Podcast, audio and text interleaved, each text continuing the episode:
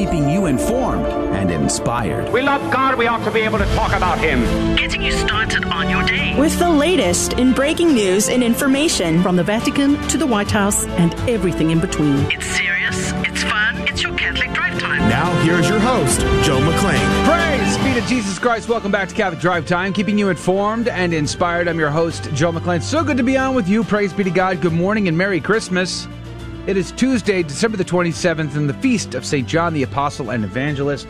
Do not, I repeat, back, back off. Do not throw your Christmas tree out yet. It's too early. You just put it up the other day. For, I mean, you got 12 days of Christmas at the very minimum, so uh, enjoy it while it lasts. Annoy those neighbors with your bright lights still. While they're all taking them down, you're just like getting into the groove. Praise be to God.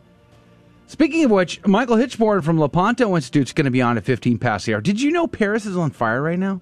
Like there's riots going on over there, um, and they're not related to the greatest sport known to man called football, or as Adrian would say, soccer. But nonetheless, uh, we're going to talk to him about what's going on in Paris. We're seeing riots and unrest and chaos in other parts of the world as well. Hichborn will join us 15 past. Uh, 95%, according to a new report out of Ireland, of parents, 95% of parents with Down syndrome babies choose to abort their children. They choose this on their own accord, according to this report. We're going to have that conversation with Dr. Joe Pojman uh, coming up at 35 past the hour. There's also a story in the news about Plan B getting a relabel. Uh, so to you know let people know, hey, this isn't abortifacient. Oh no, no, no! You can buy this. It's good. It's fine new new trends in the pro-abortion efforts. Joe is going to join us at 35 past the hour. Coming up at the top of the next hour, I'm going to share with you the top 10, the top 10 report from Rand Paul's annual Festivus report. Over $482 billion in government waste. Good times. I'll give you the top 10 wasteful spenders at the top of the next hour. Do join us. Southwest Airlines canceling 75% of flights due to their massive winter storm that's just hit our country. In fact, the death toll has climbed to over 50, 27 of which in western New York. Let's pray for everybody affected by this incredible storm that has hit a major emergency there in western New York. Hey, the IRS has halted controversial new rule requiring reporting of $600 payments via platforms like PayPal, Etsy, Venmo, Airbnb, eBay, and others. Praise be to God. That's good news. California loses another 300,000 residents in 2022, but have they gained three? I don't know. The Carlos is moving back to California. Uh, Rudy says he doesn't want to come back this week, so I don't know. I guess more on that later. And here's a bit of good news: actor Neal McDonough. Pop quiz, Adrian. Do you know who Neal McDonough is? Yes, oh, it good. is uh, Neal okay. McDonough. Uh, what, name one film Neal's been in. Oh, I thought you were talking about Neil McDonough, the musician. No, the actor. Oh, Neal McDonough. Oh, mm-hmm. yeah, uh, he was mm-hmm. in uh, Rugrats. Was he? Uh, I have no idea. I have no idea who you're talking about. Never heard of this person before. Okay, you would have seen him in uh, Band of Brothers. He was in that. Uh, didn't see that. Neal McDonough played vi- various villains in several Hollywood films. He was also in uh, Captain America. Oh, I looked cap? him up. I know exactly the bowler cap. Well, he was in uh, the Arrow TV show. Okay, there you go. That's what. Uh, he's been That's in a it. bunch of stuff over the years. Praise be to God. He's also a committed Catholic and husband father, and uh, he and his wife have said, you know what, enough is enough. We're going to create a new production company that not only makes uh, films uh, with uh, with a conscience, but does so with Catholic value and does so to give glory to God. And he was in Sonic the Hedgehog. Praise be to God. Thank you, Neal. Uh, we need more of that, not less. We need more. And he narrated. "Oh Holy Night" as a guest narrator yeah. for the Mormon Tabernacle Choir call us. I'd love to have you on to talk about that. Hmm. Anyway, uh, Merry Christmas to you, Adrian. How was your Christmas? Oh, it was wonderful. Praise be to God. I had a great time. Went to midnight mass. Uh, was falling asleep during the sermon. uh, I don't know why Father decided that he was going to give a 45 minute sermon for midnight mass. And then crank the heat up we, on everybody? No, no, Woo! I wish. It wasn't even hot. It was cold in there, but it was it was good. Praise be to God. Yeah. They um, got home at like 3 a.m. Mm-hmm. I did not make it to 8 a.m. mass. I was going to try to make it to all three masses, but mm-hmm. I was mm-hmm. too tired. I oh, went yeah. to 10 a.m. and that was good. So praise be to God. I had a blessed Christmas. My family was all together. And so all together, just a great time. So don't let Joe's bad news get you mm-hmm. down. Just mm-hmm. think about the mm-hmm. incarnation and how great it is that we have so wonderful, so mighty a Savior. Amen. Praise be to God. I wish they had uh, not turned the heat. They cranked the heat up because it was cold, freezing outside, but then it was like warm and uh, late, and so everybody. No way! I had my overcoat on during asleep. mass. I was like shivering in, in church. Yeah, that would have been nice, but no. But praise be to God, midnight mass. Oh, and congratulations Mm-hmm. to my friend's daughter. He uh, had his friends. uh, My my friend's daughter just got um, received her first communion. She was baptized, and uh, so she had her first communion on Christmas Praise Day. So that's pretty awesome. Yeah, amen to that. All right, let's pray. Let's get into. it. We have much to cover today. Do share us with a friend. In the name of the Father, the Son, and the Holy Ghost. Amen. Remember, O most gracious Virgin Mary, that never was it known that anyone who fled to thy protection, implored thy help, or sought thine intercession was left unaided. Inspired by this confidence, I fly unto thee, O Virgin of Virgins, my mother. To thee do I come, before thee I stand sinful and sorrowful. O Mother of the Word incarnate, despise not my petitions, but in thy mercy hear and answer me. Amen. In the name of the Father, the Son, and the Holy Ghost. Amen. And now your headlines. The Blaze reports cease teaching and practicing the Catholic faith or close your doors forever. That's what Catholic schools were told in Michigan. A Catholic school in Michigan filed a federal lawsuit on Thursday against state officials over sexual orientation and gender identity laws recently incorporated into the state's Civil Rights Act.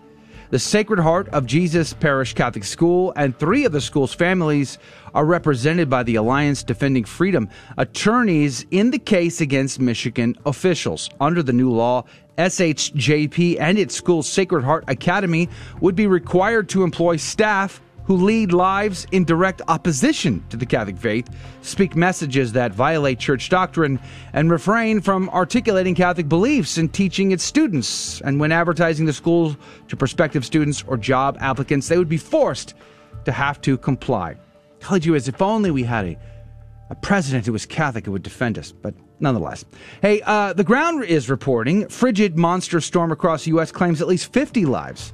God rest their souls. Millions of people hunkered down against a deep freeze Sunday to ride out the winter storm that has killed at least 50 people across the United States and is expected to claim more lives after trapping some residents inside houses with heaping snowdrifts and knocking out power to tens of thousands of homes and businesses. The magnitude of the storm is almost unprecedented. It spans from the Great Lakes near Canada to the border with Mexico. About 60% of the nation's population was under some type of weather advisory, and temperatures were well below normal from the Rocky Mountains to the Appalachians and the National Park uh, Service. Uh, the weather is unprecedented, including Western New York, who many, many are uh, suffering right now, so please do keep them in your prayers. The Pillar reports retired Bishop of French Guiana found guilty of sex abuse. The Vatican has found French Guiana's retired bishop Emmanuel Lafont guilty of sexual abuse and ordered him to observe a life of prayer and penance at a French monastery. The bishop has been accused of sexual misconduct with immigrants whom he had housed in his episcopal residence. The retired bishop is also facing a civil investigation by the Public Prosecutor's Office for human trafficking, a breach of trust, and aiding illegal residents. Not sure why he's not doing prison time, though. That's the only question in my mind. A Daily Wire reports substation attacks leave 15,000 Washington homes without power on Christmas. The attacks uh, began at 2:30 a.m. Pacific Time Sunday, according to Puget Sound Energy. Three attacks occurred during the early morning hours, with a fourth incident later reported on Christmas night. Quote, it is unknown if there are any motives or if this was a coordinated attack on the power system, according to a statement from the Pierce County Sheriff's Department. The report stated that the locks at the two first substations had been cut to gain entry. The fence was cut through in the third incident, and the method of access in the fourth was not mentioned. Golly gee whiz. Uh, one, two, three, four, and there's a series there. I'm calling that a trend. Maybe there's got to be motive behind there somewhere. And those are your headline news. The saints of the day are Blessed Bonaventure Ptolemy and Saint John the Evangelist. Blessed bon- Bonaventure Ptolemy, even as a child, he showed signs of divine favors. But as he grew up, he ignored them. He led a wild and dissolute and even sacrilegious life as a young man. For four years, he abandoned himself to a life of impurity and sacrilege. He eventually repented and came back to the church and did penance for his earlier life by all the important European shrines on foot. He then returned to Siena and joined the Dominicans. He died tending plague victims in Siena. His death in 1348 was of natural causes. Let us be let that be a reminder to us that we can always repent and come back to the church. St. John the Apostle, after martyrdom, the most noble and courageous sacrifice one can make to God is that of virginity and chastity. That is why the liturgical calendar chose the first day after Christmas to celebrate the martyrdom of St. Stephen, model of the martyrs, and the second day, December 27th, to celebrate the feast of St. John, model of virgins. St. John was from the family of David, and therefore a member of the family of the Most Holy Virgin. He was a relative of our Lord by flesh. While the others were apostles and disciples, he was the friend of our Lord. This predilection was because of his virginity. He was, according to the gospel, the disciple that Jesus loved. This simple phrase is enough to give him glory. This love was for St. John the starting point of the other gifts he received. He was, for example, the first defender of the divine word, the Son, as co substantial to the Father, which was be- being denied by a heresy. The teachings of St. John on this point soar to the heights of the divine Son like an eagle that flies toward the blazing star. If the face of Moses shone with a light after he spoke with God, how much more brilliant and resplendent the face of St. John would have been after he rested his head over the heart of Jesus, where he received secret treasures of wisdom and science. Christ was the son of Mary. When he died, Jesus left Mary to St. John, who on earth could merit such a legacy. The Savior could have left the care of the Most Holy Virgin to the angels, but from the height of the cross he saw his virgin disciple, and his chastity made him worthy of such a priceless treasure.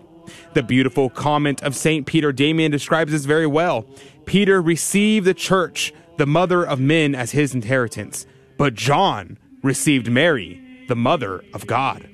Blessed Bonaventure Ptolemy and John the Evangelist, pray for us. Praise be to God in all things. The gospel comes to us from John chapter 20, verses 1a through 2 and 8.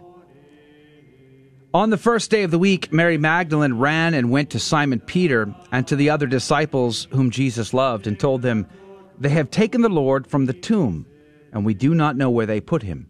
So Peter and the other disciple went out and came to the tomb.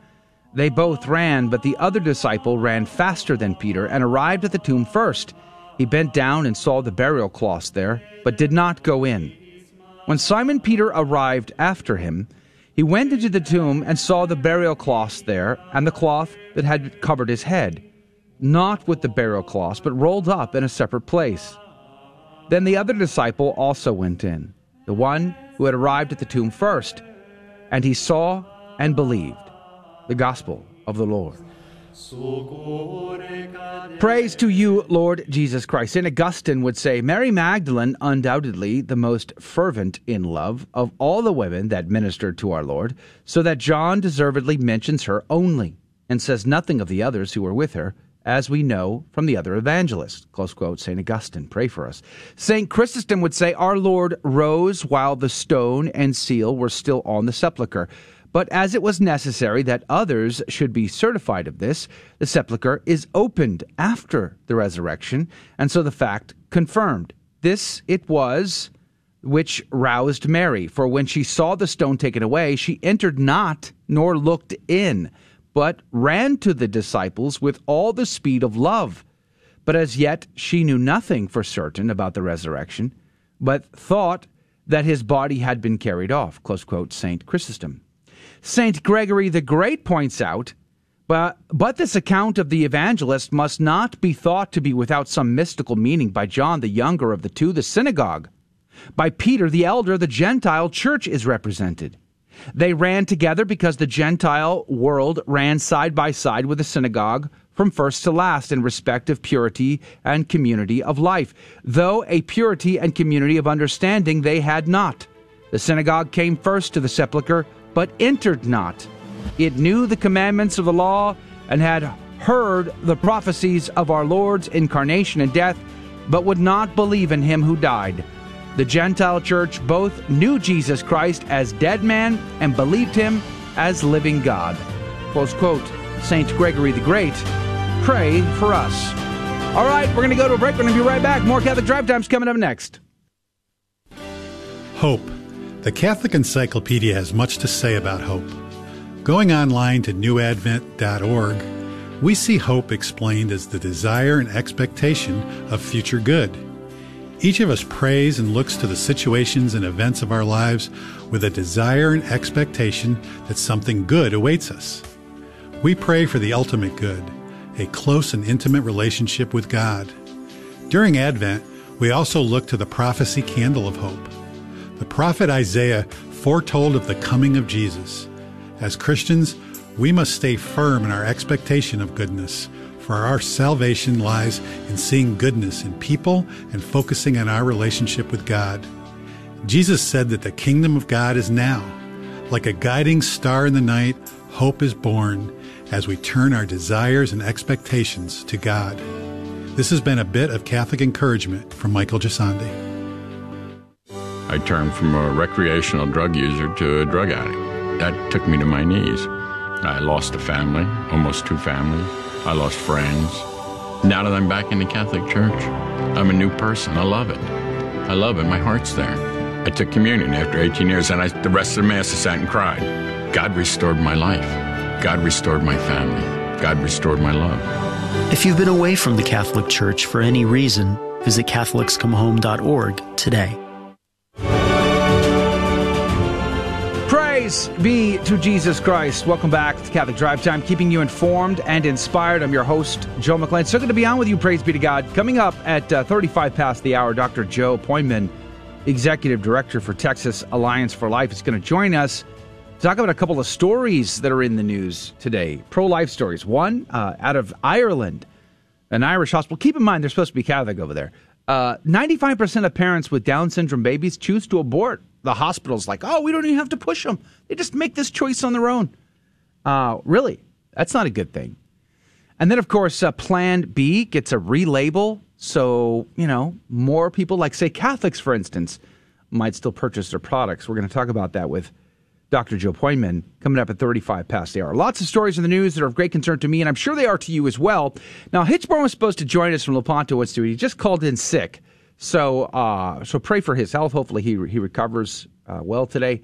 But he's not going to be joining us. But there was a story out of France that I'm not sure too many people even know about. And I look for the stories that you probably don't know about. Here's uh, a headline out of The Guardian Paris police use tear gas on protesters decrying Kurdish center killings. Now, you might think, but uh, Joe, there was a protest going on over there after the, the football game right? After the World Cup. Yeah, there was, but this isn't related to that. But this has been going on now days, and I don't think anybody's really reporting on it. There's just massive amounts of destruction, and it seems to be continuing here. A little bit of the article says police have clashed with uh, protesters, rather have clashed with police as they call for justice over the killings of three people in a Kurdish neighborhood in Paris.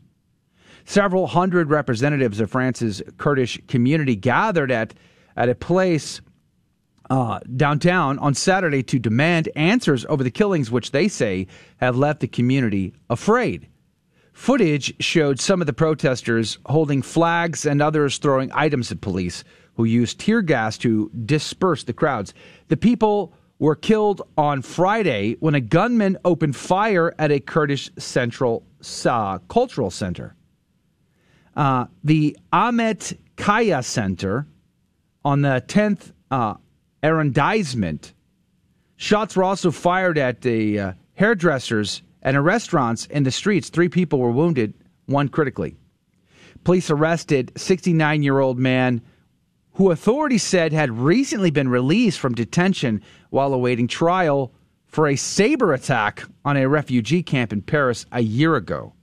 The Kurdish Democrat Council in France put a call out on its website and social media for people to gather from midday at Republic Square, a traditional venue for demonstrations in the capital. Hours earlier, there were clashes between police and people who had gathered at the scene of the attack. So there is lots of unrest in Paris today, and this grows beyond Paris as we normally see when it comes to to uh, communities of Islamic faith around the whole world, they, they sort of join in.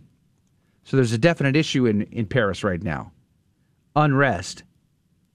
And it kind of, you know, kind of reminded me of some of the things that go on in America. For instance, we saw in the headlines, I want to say it was out of the Blaze uh, over the weekend that there was a, a gentleman who uh, murdered some folks. He had just been released from prison. This guy right here, uh, you know, he just got released out of prison.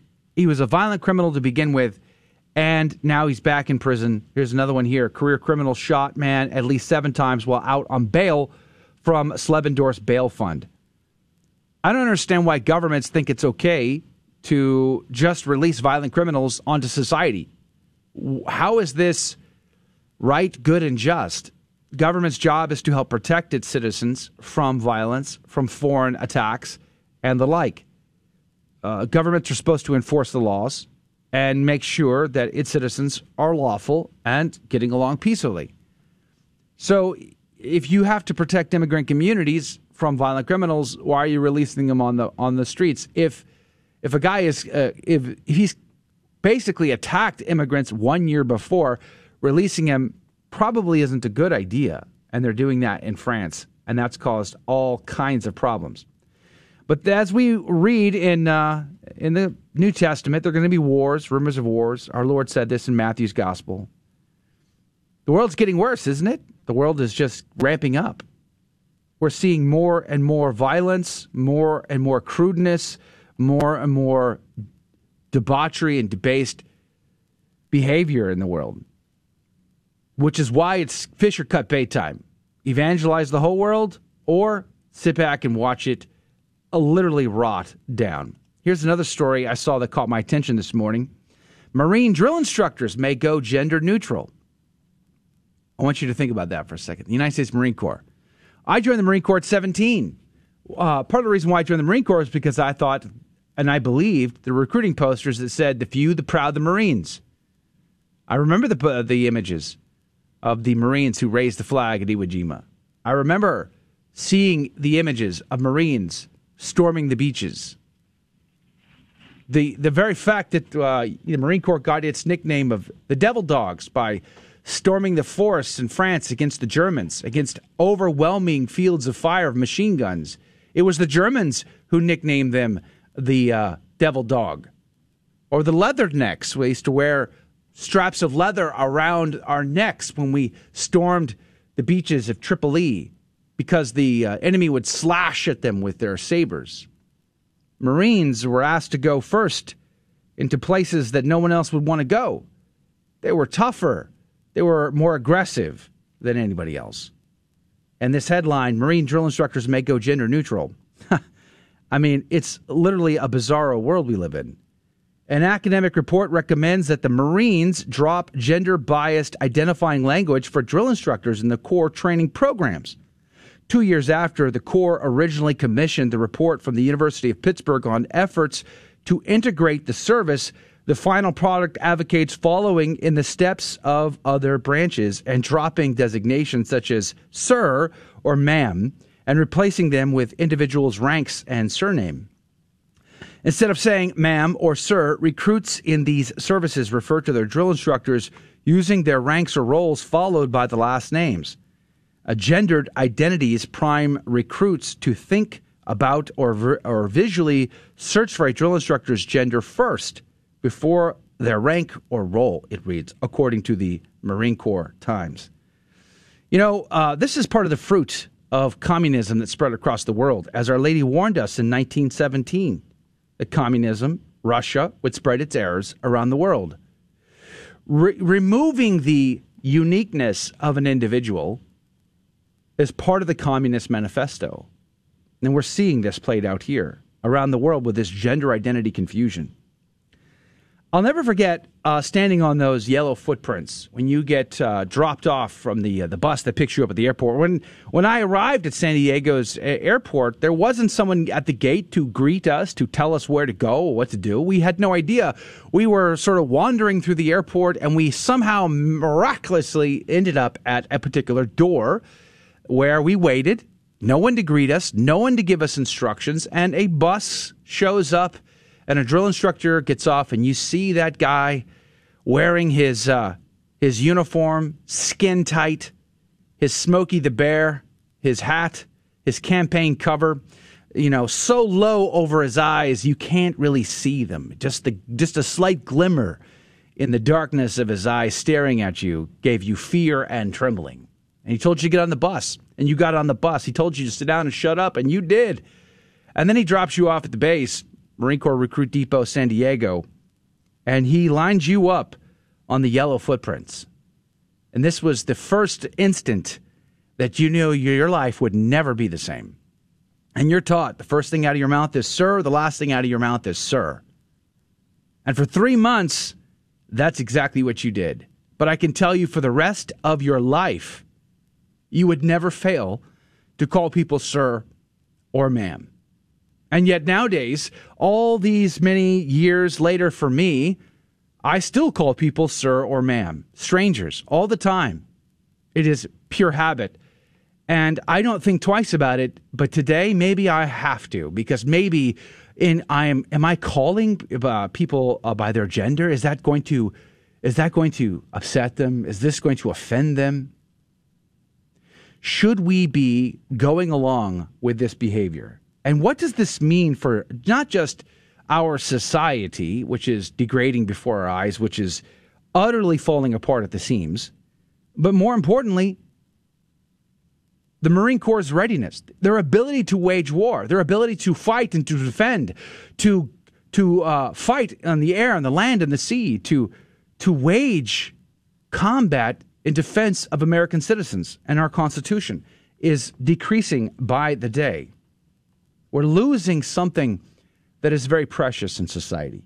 And it's not just because I'm Catholic that I believe that. Surely natural law applies to all human beings, and this makes no sense. The article goes on to say the report observed that male Marine recruits remained effectively the standard against which the Corps measures all its recruits. The Corps currently has the lowest percentage of female members among the service branches. Corps leaders, however, remained concerned about the logistics of implementing such changes. Marine Corps Training and Education Command Chief of Staff Colonel Howard Hall told the outlet that such reforms would have to be adopted gradually with the support of all the components within the Corps, saying, quote, all of a sudden we change something at recruit training and recruits start coming in and using a different identifier. It's not something we would change overnight, close quote. You know, it really is an incredible tragedy to see stories like this. It's a symptom of a greater problem, to be sure. I have uh, shared many times about my experience in the Marine Corps, how difficult it is to be a person of faith in the military today. You are completely surrounded. The culture itself is toxic and uh, is contrary to, to Christian ideals. And yet, I, the people I remember the most are the ones who, in spite of people like me who, who uh, harass them, people like me who tease them for their Christian faith, their Christian living, people like me who embrace the world, the flesh, and the devil.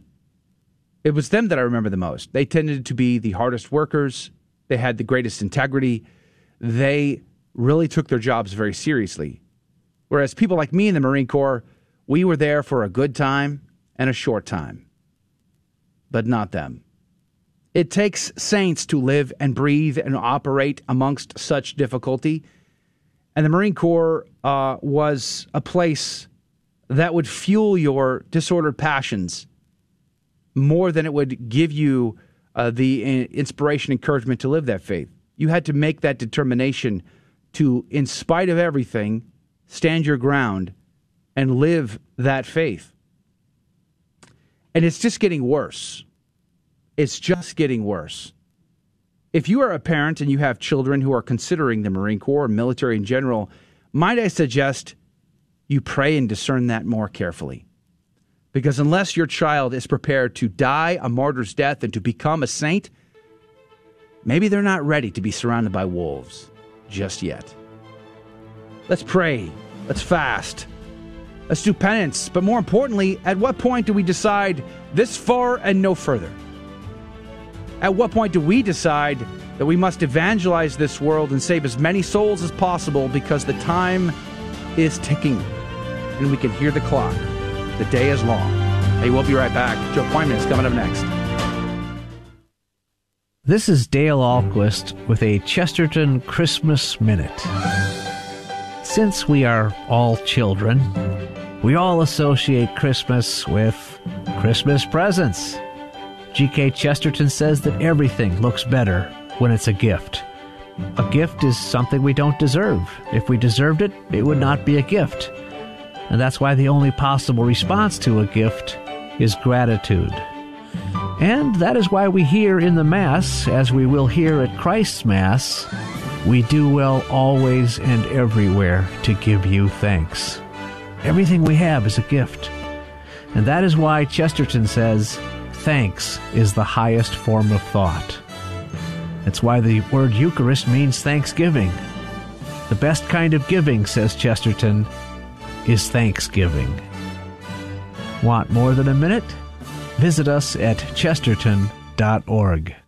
Hi, I'm Debbie Georgianni. And I'm Adam Blai. We're the hosts of The Spirit World every Saturday morning on the Guadalupe Radio Network. Join us as we help answer your questions on angels, demons, and how the physical and spiritual worlds interact. That's The Spirit World from the Station of the Cross studios every Saturday at 11 a.m. Eastern, 10 a.m. Central, right here on the Guadalupe Radio Network.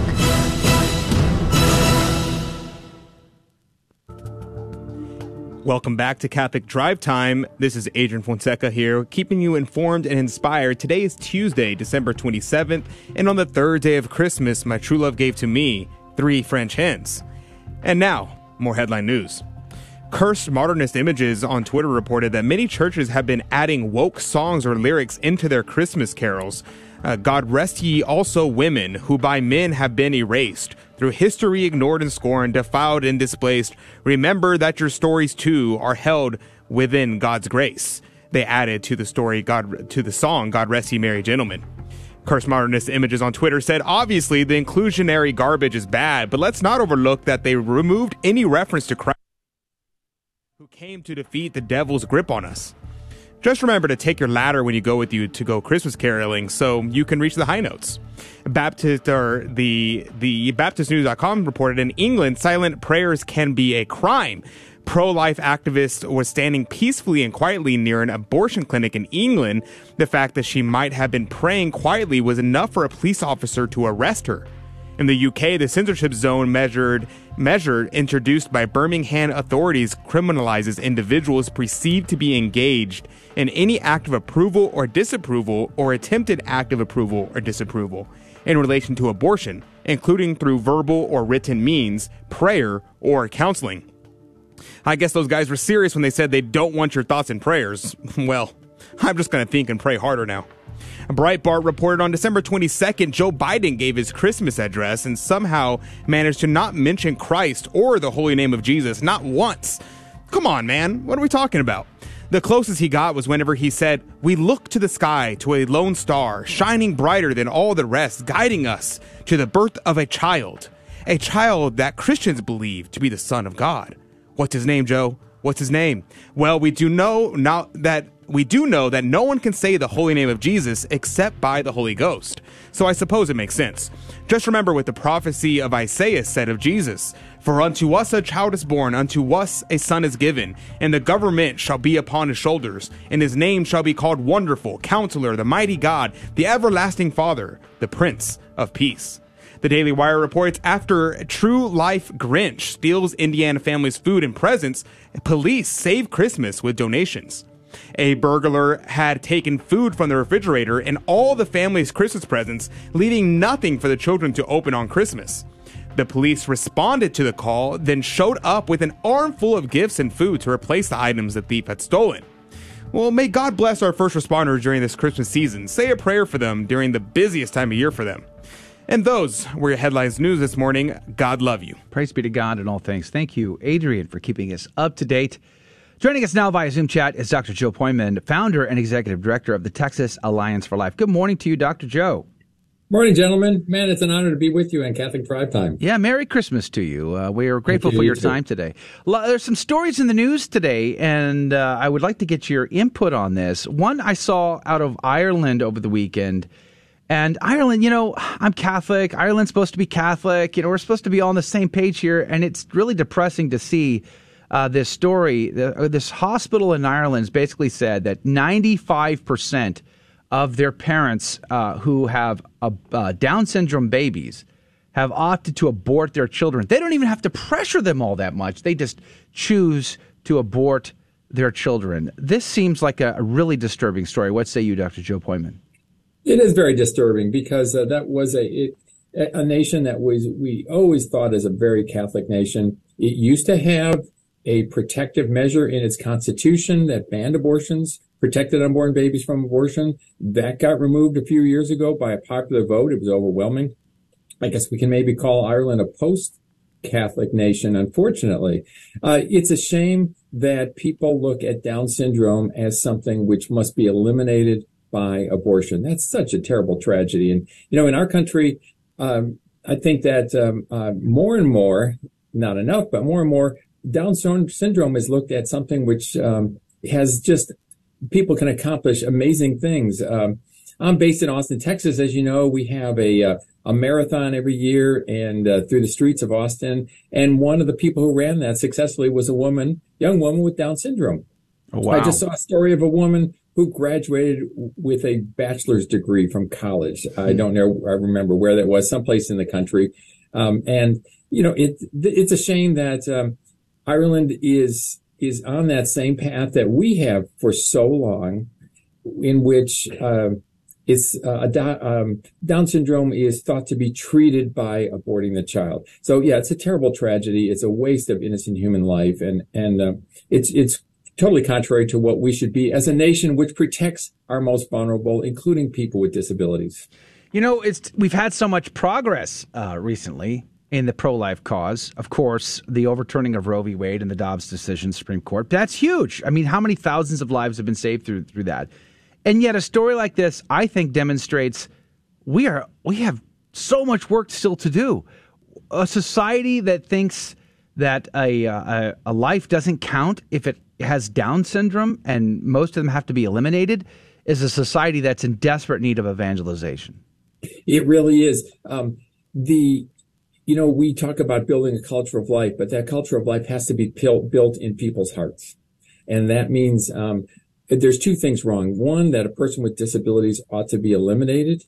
That's ter- a terrible thing. The worst example of that is this, the nation of Iceland, which declared that it had become uh, totally free of Down syndrome because they had 100% abortion rate of people with Down syndrome. That's just awfully, that's horrendous.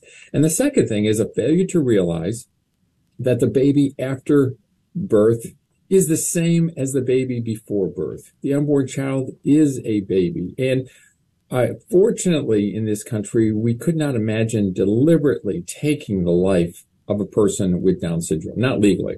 I mean, that, that clearly is against the law. But why do we not also see that it should be against the law to take the life of anyone, including a person with disabilities, before birth? Because it's the same baby. Mm.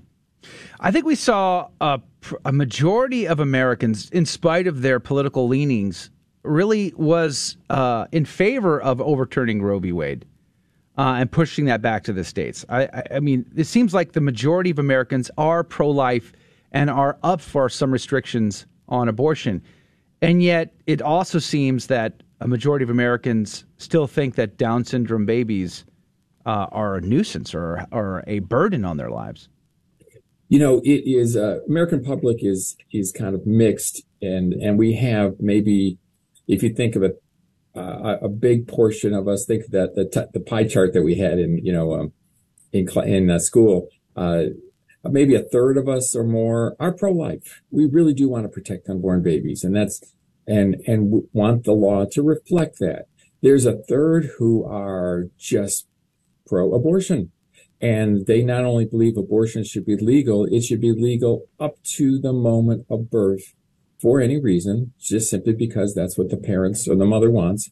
And even if the child, we're seeing this in some of the states that are, that are allowing um, babies to be born alive after abortion, surviving an abortion, and it's legal to take no measures to save that baby's life, to give certain basic, basic, uh, uh, you know, um, uh, measures to protect that baby's life and allow that to continue. And we know that does happen. We have um, there's an organization uh, called Survivors, which talks, which has more than 400 members. These are people who have survived an abortion. They have the medical documentation to prove it. They have survived abortions and they've gone on to live successful lives. But uh, so the problem now is that we really have to think about it. What I love about your show is you're reaching, uh, you're reaching the third that are pro-life, but you're also reaching a lot of middle ground people, that middle third.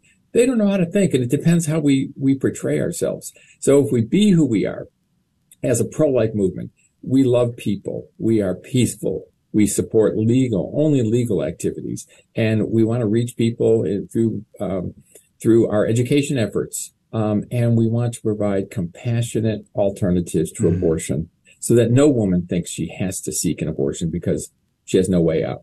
That is the pro-life movement, and if we represent who we are to that middle ground people, then we win. Mm. Any surprises this year?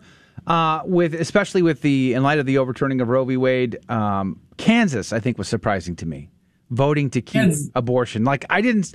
If you just said, "All right, Joe, name five states that will keep abortion," Kansas would not have been on that list, and yet they were. Uh, yeah, Joe, you're so right. Kansas was a huge disappointment and a surprise. They had that popular referendum last summer. It was shortly after Roe versus Wade, and it it had, you know, I think you've, you've had some people on here talking about it um, uh, in the weeks that followed. It was very disappointing. The language was a little squirrely. It was a little difficult to understand. I, I would not have written that language on that ballot initiative the way it was, but I think the, the reality is it lost and it lost badly. That was a big surprise and a big, big disappointment. Um, so what does that mean? Uh, that means that um, uh, when we, we have to be very careful when we take this to the public. And when we're trying to reach that middle ground, we better be very careful how we phrase the language and how we educate people about it. Otherwise, it's quite possible we can lose. Yeah. And that was a, a uh, unfortunately a pretty classic example of a, of a terrible loss.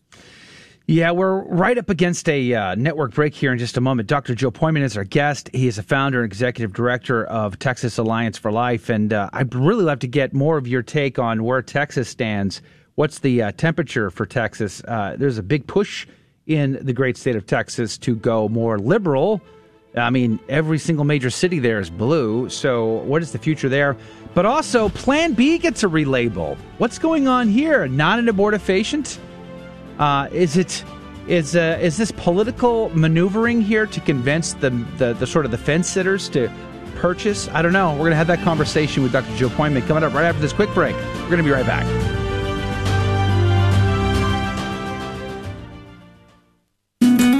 Hey, Donnie, when we see Christ on the cross, what do we call that? A crucifix.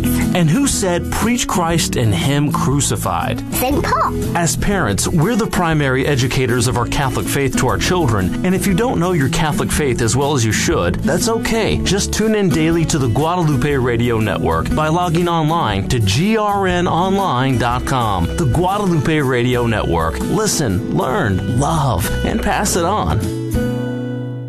Hello, this is Steve Gleason with your one minute tool for Catholic evangelism. Here's the question for your non Catholic friend. Your only daughter met a fine young man who was a committed Mormon. She now wants to join his church. What's your answer? Well, here's your three best friendship tools for Catholic evangelism. Number one, a reason for no, doctrinal positions such as the deity of Jesus and the Trinity. Your reason for yes, you deem seemingly moral character as superseding biblical truth. Secondly, orthodoxy. Your answer is probably no, but how and why? Your resistance to Mormon doctrine does not just come straight down from the Bible. Bible. It comes from the first five centuries of brilliant theologians, bishops, and popes. These Catholics wrote, debated, and fought for truth. Example, in 250 AD, 311, and 417, three different popes excommunicated three different heretics, Sabellius, Arius, and Pelagius. They denied the Trinity, the eternal deity of Jesus, or taught that human effort warranted salvation. Would your pastor excommunicate a heretic? Well, unfortunately, your pastor can only remove someone from his local congregation, but that's okay. That guy will probably end up being welcomed in a church down the street.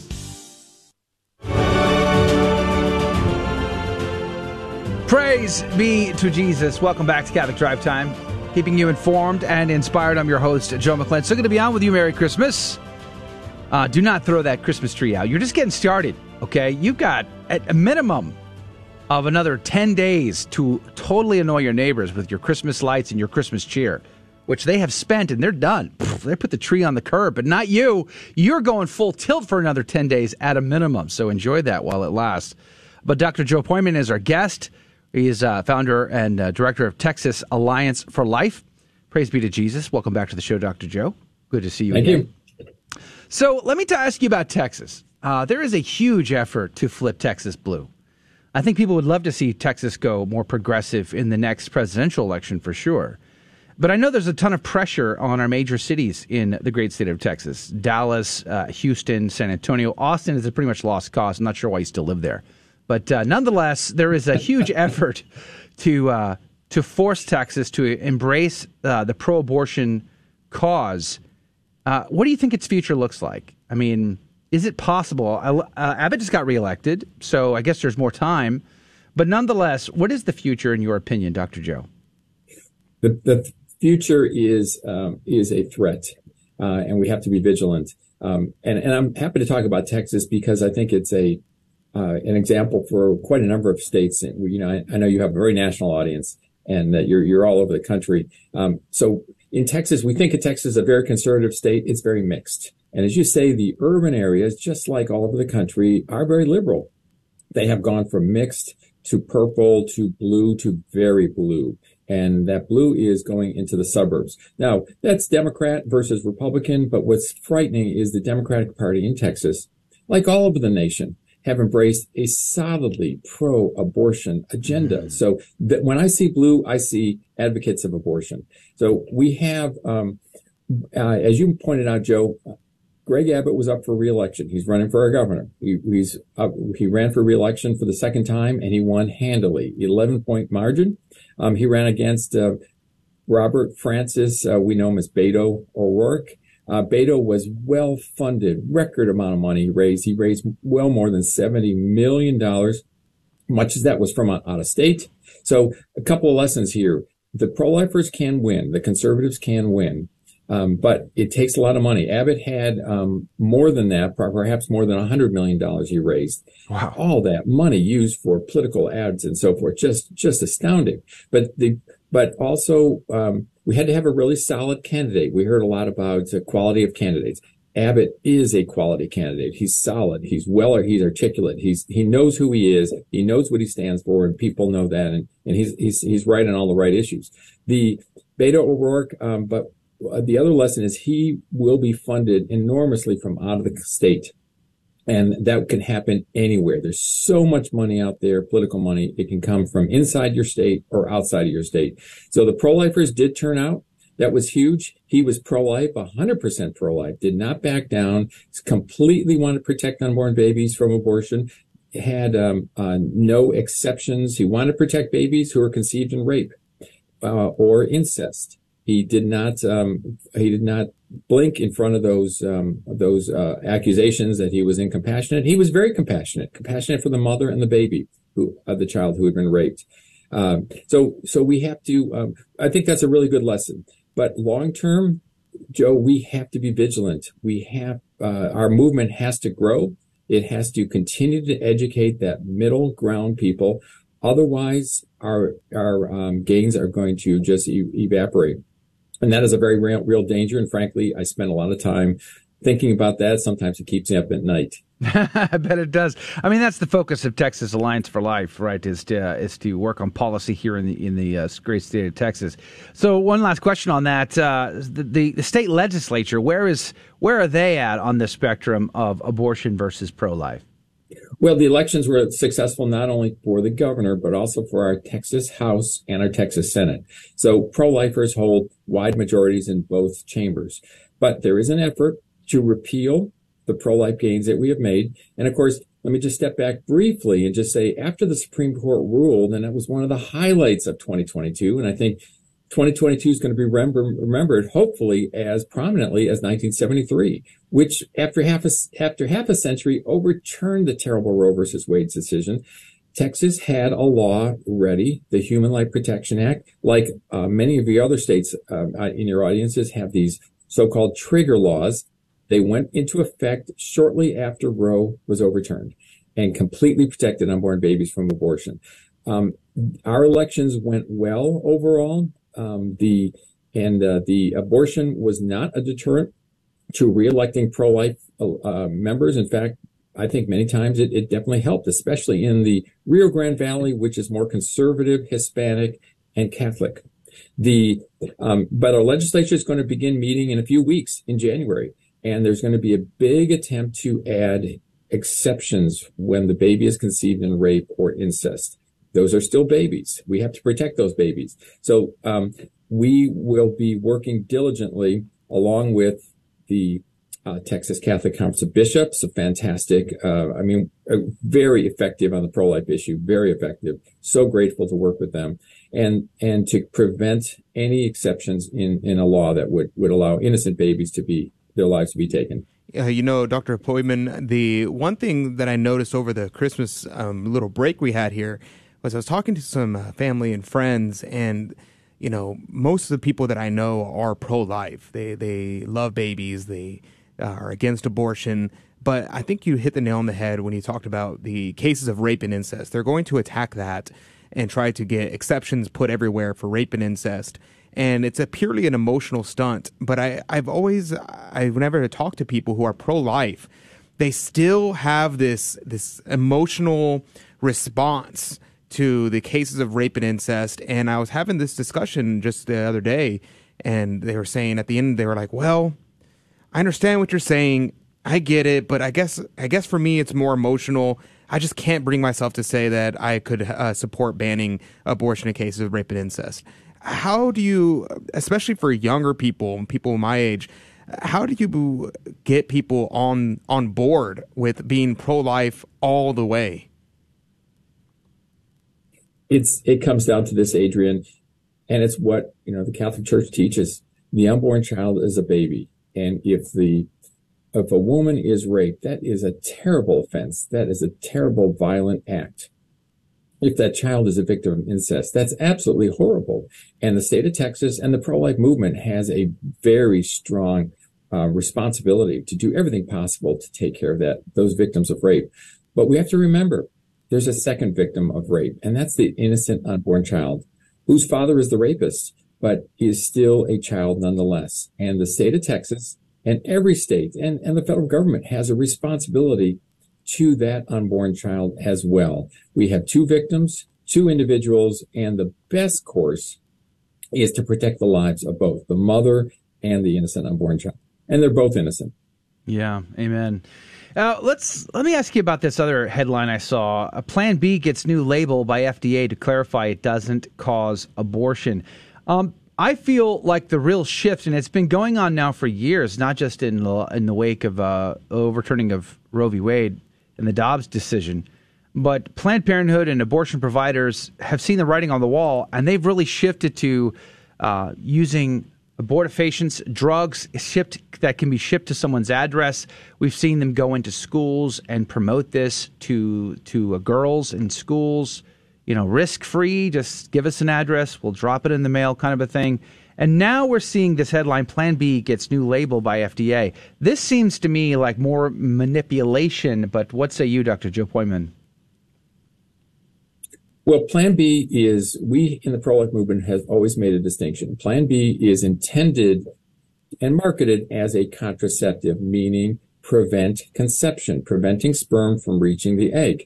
Now, if that's how it works, then it is a contraceptive and it is not an abortifacient. It, it doesn't take the life of an innocent child if conception, fertilization has not taken place. The big question, and I want to distinguish that from the abortion pills, um, uh, drug inducing abortions that are intended for that. We all know of RU46, methotrexate, some other abortion inducing drugs. And Texas has made it a felony offense to to traffic those drugs and, and bring them in from out of state or within state.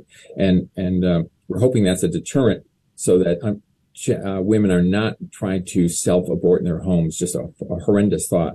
But our um, Plan B is is supposed to be and was always supposed to be a truly a contraceptive, preventing by several methods preventing sperm from reaching the egg. And now the FDA um, uh, if the FDA has um, has claimed that that really is the only way it, it works, I will point out that a Plan B has always been statistically a pretty poor method of birth control. Um, it, it's a, it does not work terribly well, and um, that may be why Planned Parenthood pushes it so much.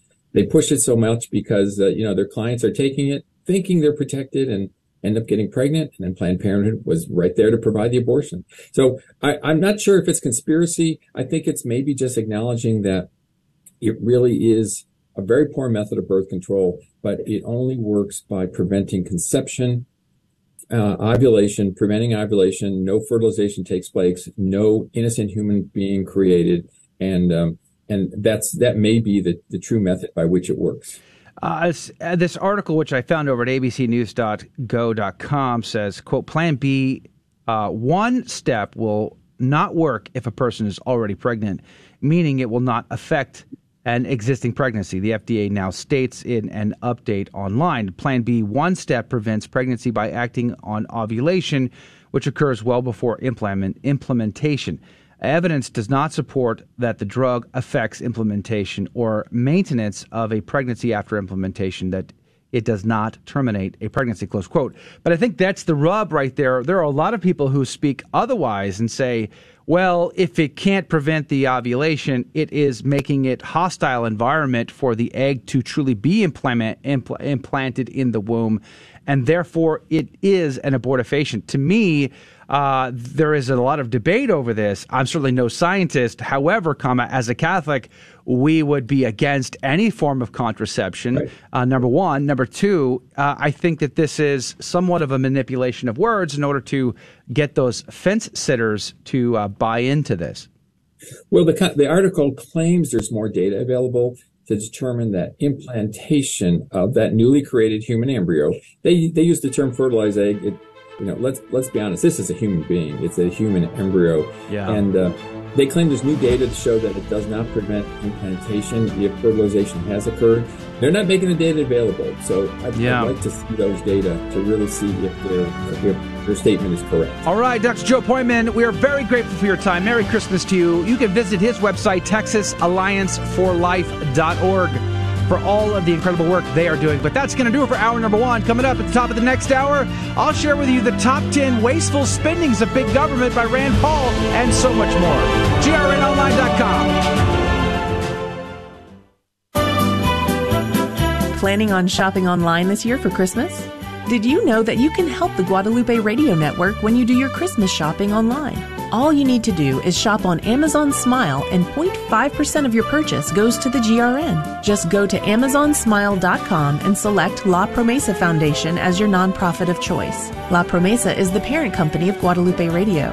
It's that simple to give some extra help to the Guadalupe Radio Network during the holiday season. I had a personal experience that was life changing for me. My husband of 21 years decided to leave um, our family, me and my girls, and um, in the midst of the absolute horrible heartache, I happened to be flipping through the radio one day on the AM channel because I didn't feel like listening to music, and I happened to find Catholic radio. And ever since then, I have been tuned in religiously and I feel like I have a really, really strong pull to the Catholic faith. The Guadalupe Radio Network would like to thank those listeners who have supported Catholic radio financially over the years so that we could be there when Terry needed us. If you would like to support your Catholic radio station, please visit grnonline.com and you can click on the Donate Now button. Again, we sincerely thank you for helping us to be there for Terry and everyone else that needs God's love each of us will be asked to review the movie of our life and give an account to God. We will sorrowfully relive the bad times and joyfully revisit the good. Thankfully, no matter what you've done, there is hope. Since Jesus came not to condemn the world, but to save it. So if you've been away from church for a while, we invite you to come home and find the peace that only comes from God. Visit CatholicsComeHome.org. Are you on the CDT Insider email list? Hi, Joe McClane here. And every week I send you cool stuff straight to your inbox, goodies that you're not going to want to miss. Go to grnonline.com forward slash CDT and get signed up today.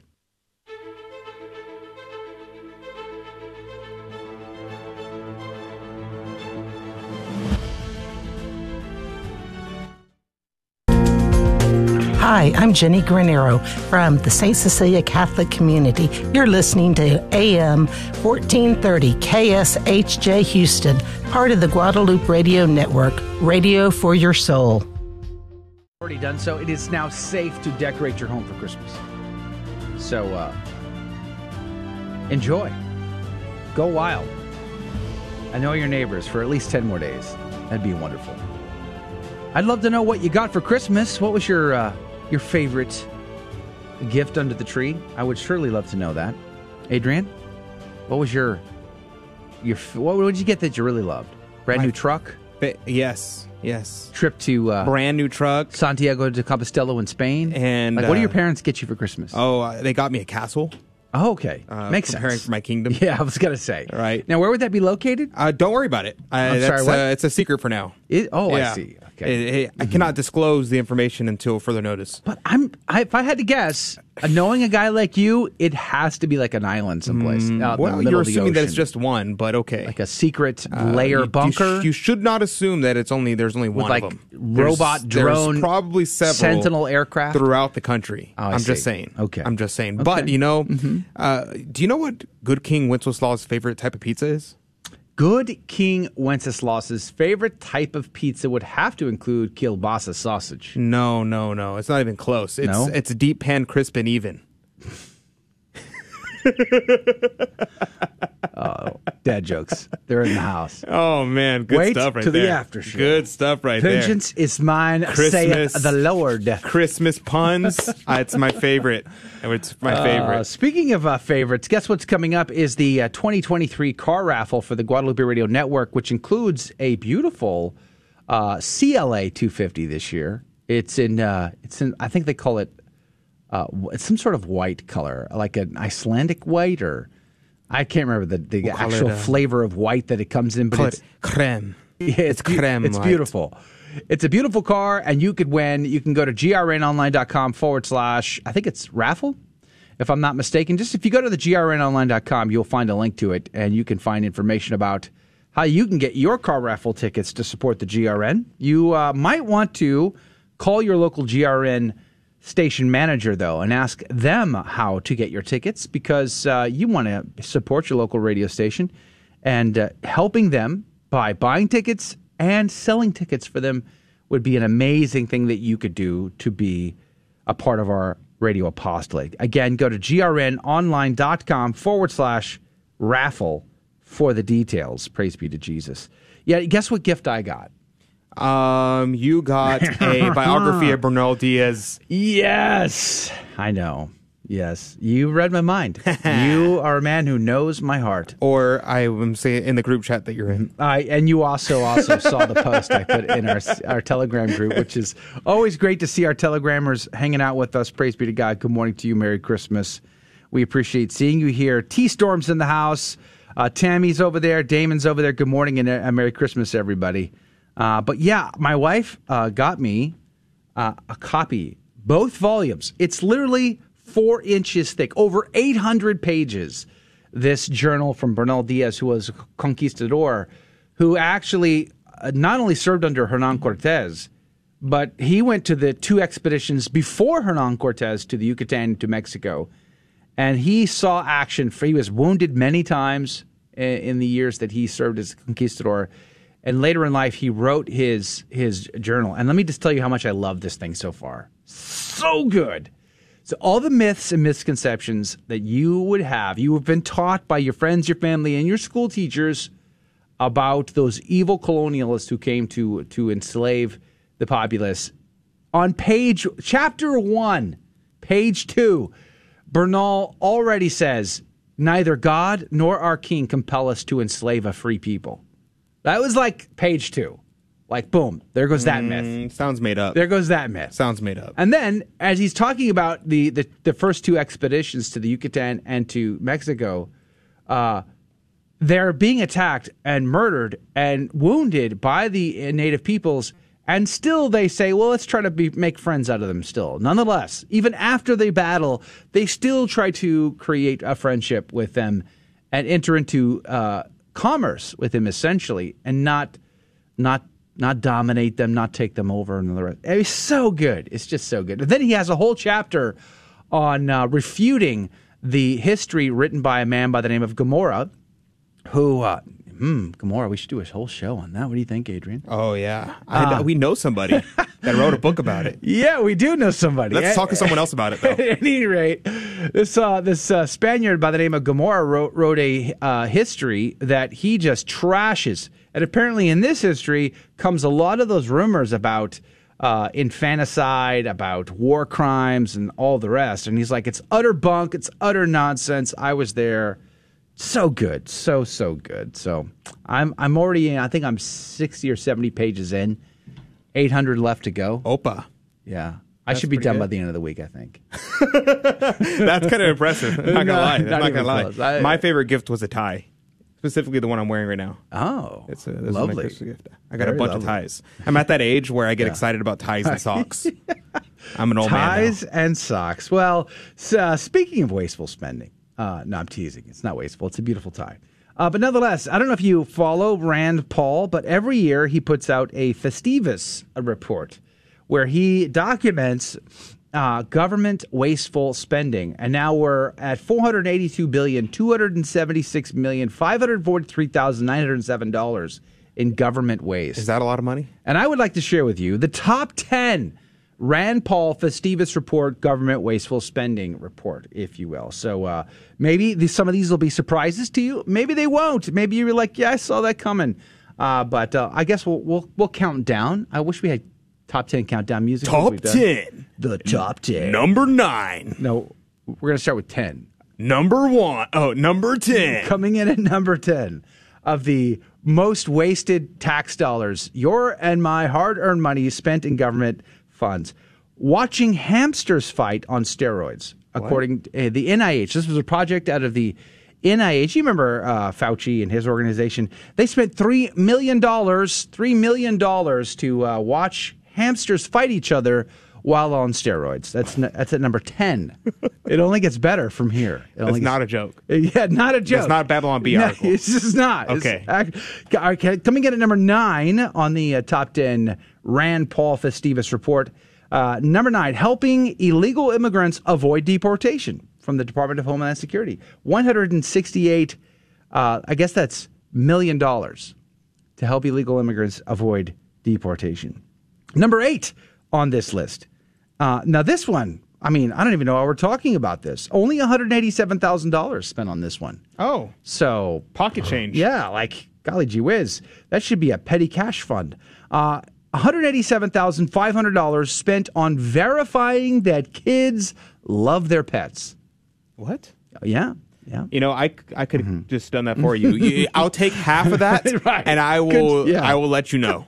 Could you imagine? I'll take a poll. $187,000 to know whether or not kids love their pets. I can assure you they do not. I'm very They- curious. they love the idea of pets. The Okay. reason why? Uh-huh. I, I'm like like they had to have like some kind of made up justification for this. Well, the I- reality they is, gotta know why. Kids love the idea of pets. They like a cute puppy. They don't want to clean up after the puppy. They don't want to have to feed. Six months in, they don't even know they still have a puppy. it's I'm mom more, and dad I'm are more dealing with the concerned about the fact like what like, what's the what was the reasoning behind why they needed this? Like why Mm-hmm. Stop. did they need this study? Stop asking questions. Uh, coming in at number seven, number seven on the list, five hundred nineteen thousand dollars using mice to study racial aggression. Are you? this is you're this is, I'm not making this it up. This is, this is made up, dude. You're list. getting trolled. This, is no, is no way. This is real. I don't know what mice know about racial aggression, but nonetheless, do, do mice can mice distinguish race? we spent five hundred nineteen thousand dollars to know and study racial aggression under mice. Well, did we at least learn our mice racist? I, I guess uh, we're told everything is racist these days. Uh, coming in at number six on this list, one point one million dollars. Now we're getting into more serious money. Uh, I mean, three million was uh, was pretty bad for uh, steroid-induced hamster fighting, uh, but uh, one point one million on training mice. I'm seeing a trend here about what is mice. their obsession with mice? $1.1 million on training mice to binge drink alcohol. What? Uh, you just tune into CNN's uh, New Year's Eve coverage. You'll get all the binge drinking alcohol you could ever handle. But nonetheless, we spent $1.1 million of taxpayer money, according to Rand Paul's Festivus report. Uh, that's number that's number six. Number five. So we're halfway through this list already. Uh, coming in at number five on Rand Paul's Festivus report, the NIH also wasted a significant amount of money. That includes $2.1 million. Get it? Ready? Encouraging Ethiopians to wear shoes. What? Well, Ethiopians don't, don't like to wear shoes. So the NIH said, you know what? We need to we need to spend some So tax dollars. So we're spending two million dollars to get Ethiopians to wear shoes. Meanwhile, right. we have Americans spending a butt ton of money to uh, wear shoes that feel like they're not wearing shoes. Minimalist. Like, what are we doing? Uh, well, I you know I've encountered several uh, homeless folks that don't wear shoes. Maybe that tax dollar money could have been better spent here domestically versus in Ethiopia. also, it's not giving them shoes; it's saying it's encouraging, them to wear yes. shoes. Probably it's like, like a propaganda. Billboard campaigns. Hey, try Wear shoes. Like, let them not wear shoes, man. Shoes. The new barefoot. Try it. Humid foot, not barefoot. I, I don't know. Yeah, who? I, yeah, I'm not sure what campaign they went with there, but nonetheless, uh, that was 2.1 million dollars to encourage them. Imagine if they'd have given us 2.1 million dollars, what we could have done with the money. I'll wear shoes for two million dollars. I would. I would have definitely put shoes on. I'll wear whatever shoes you want for two million dollars. Absolutely. Coming in at number four, now we get into some Department of Defense spending. And uh, in, surprisingly, they didn't spend this money on uh, trying to get uh, Marine recruits to stop using gender identifiers. But nonetheless, the DoD also spent $192,952 on what the report describes as the top of the line Starbucks espresso machines. Oh, well, they're only the best. I mean, only the best for our, for our honestly, soldiers, honestly, sailors, That's airmen. still better use of money than the other one you've listed so far. Yeah. Okay. 192. Uh, coming in at number three on this list, again with the Department of Defense, they spent roughly 28 million taxpayer dollars on forest patterned camouflage uniforms to use in the deserts of Afghanistan. Aren't we outside of Afghanistan now? Well, okay, the key here is they spent $28 million on forest patterned camouflage uniforms when they were wearing them in Afghanistan in the, the deserts. Huh. Which they discovered afterwards probably wasn't the wisest choice.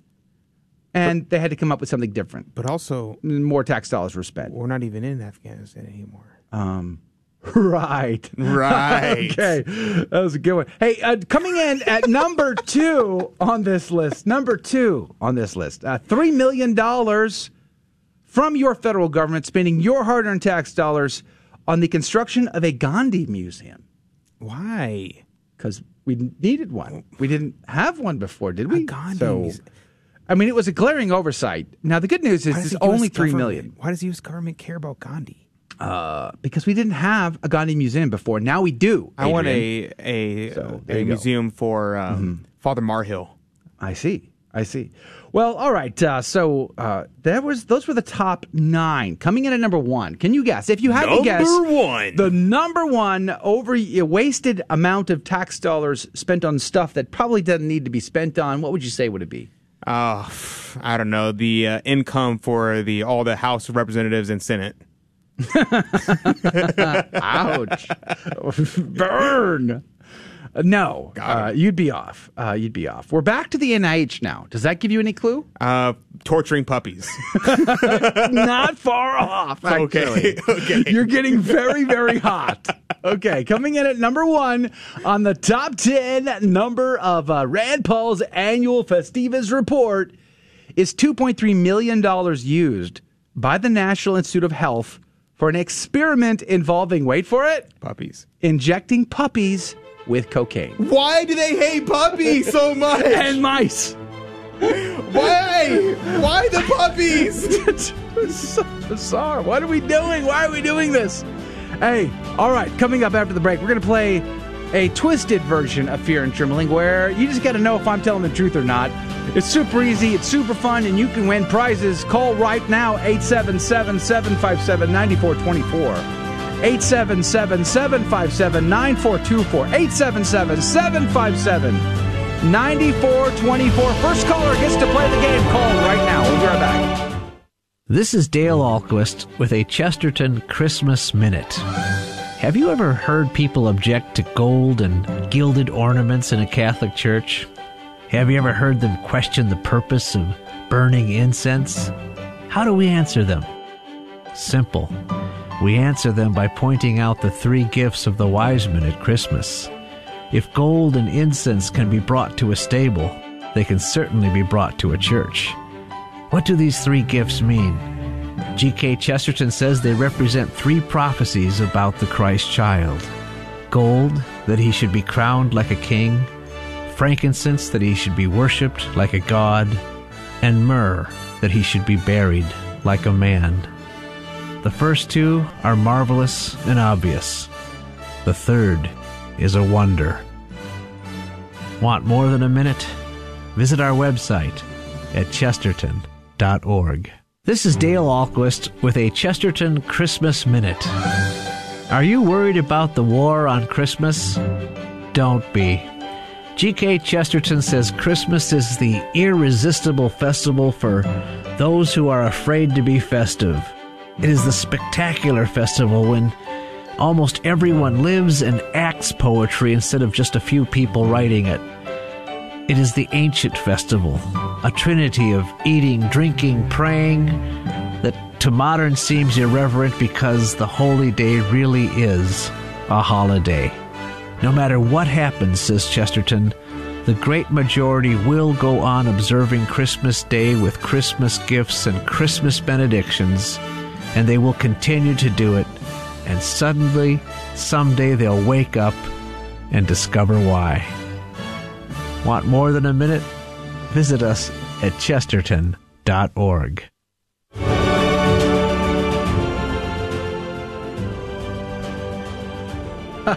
so much for fear and trembling, Adrian.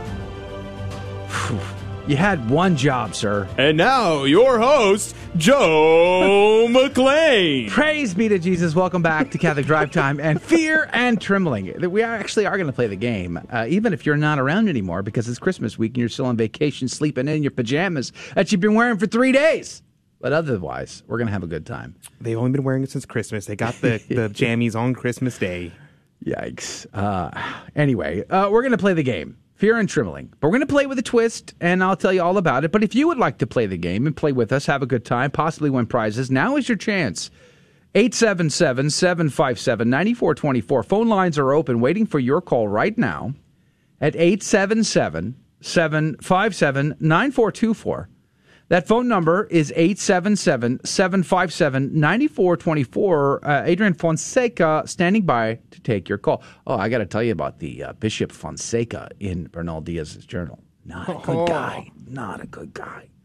It couldn't be that bad. Keep that in mind. 877 757 9424. First caller gets to play the game. But there are a few things we do on the download, the QT on this game show.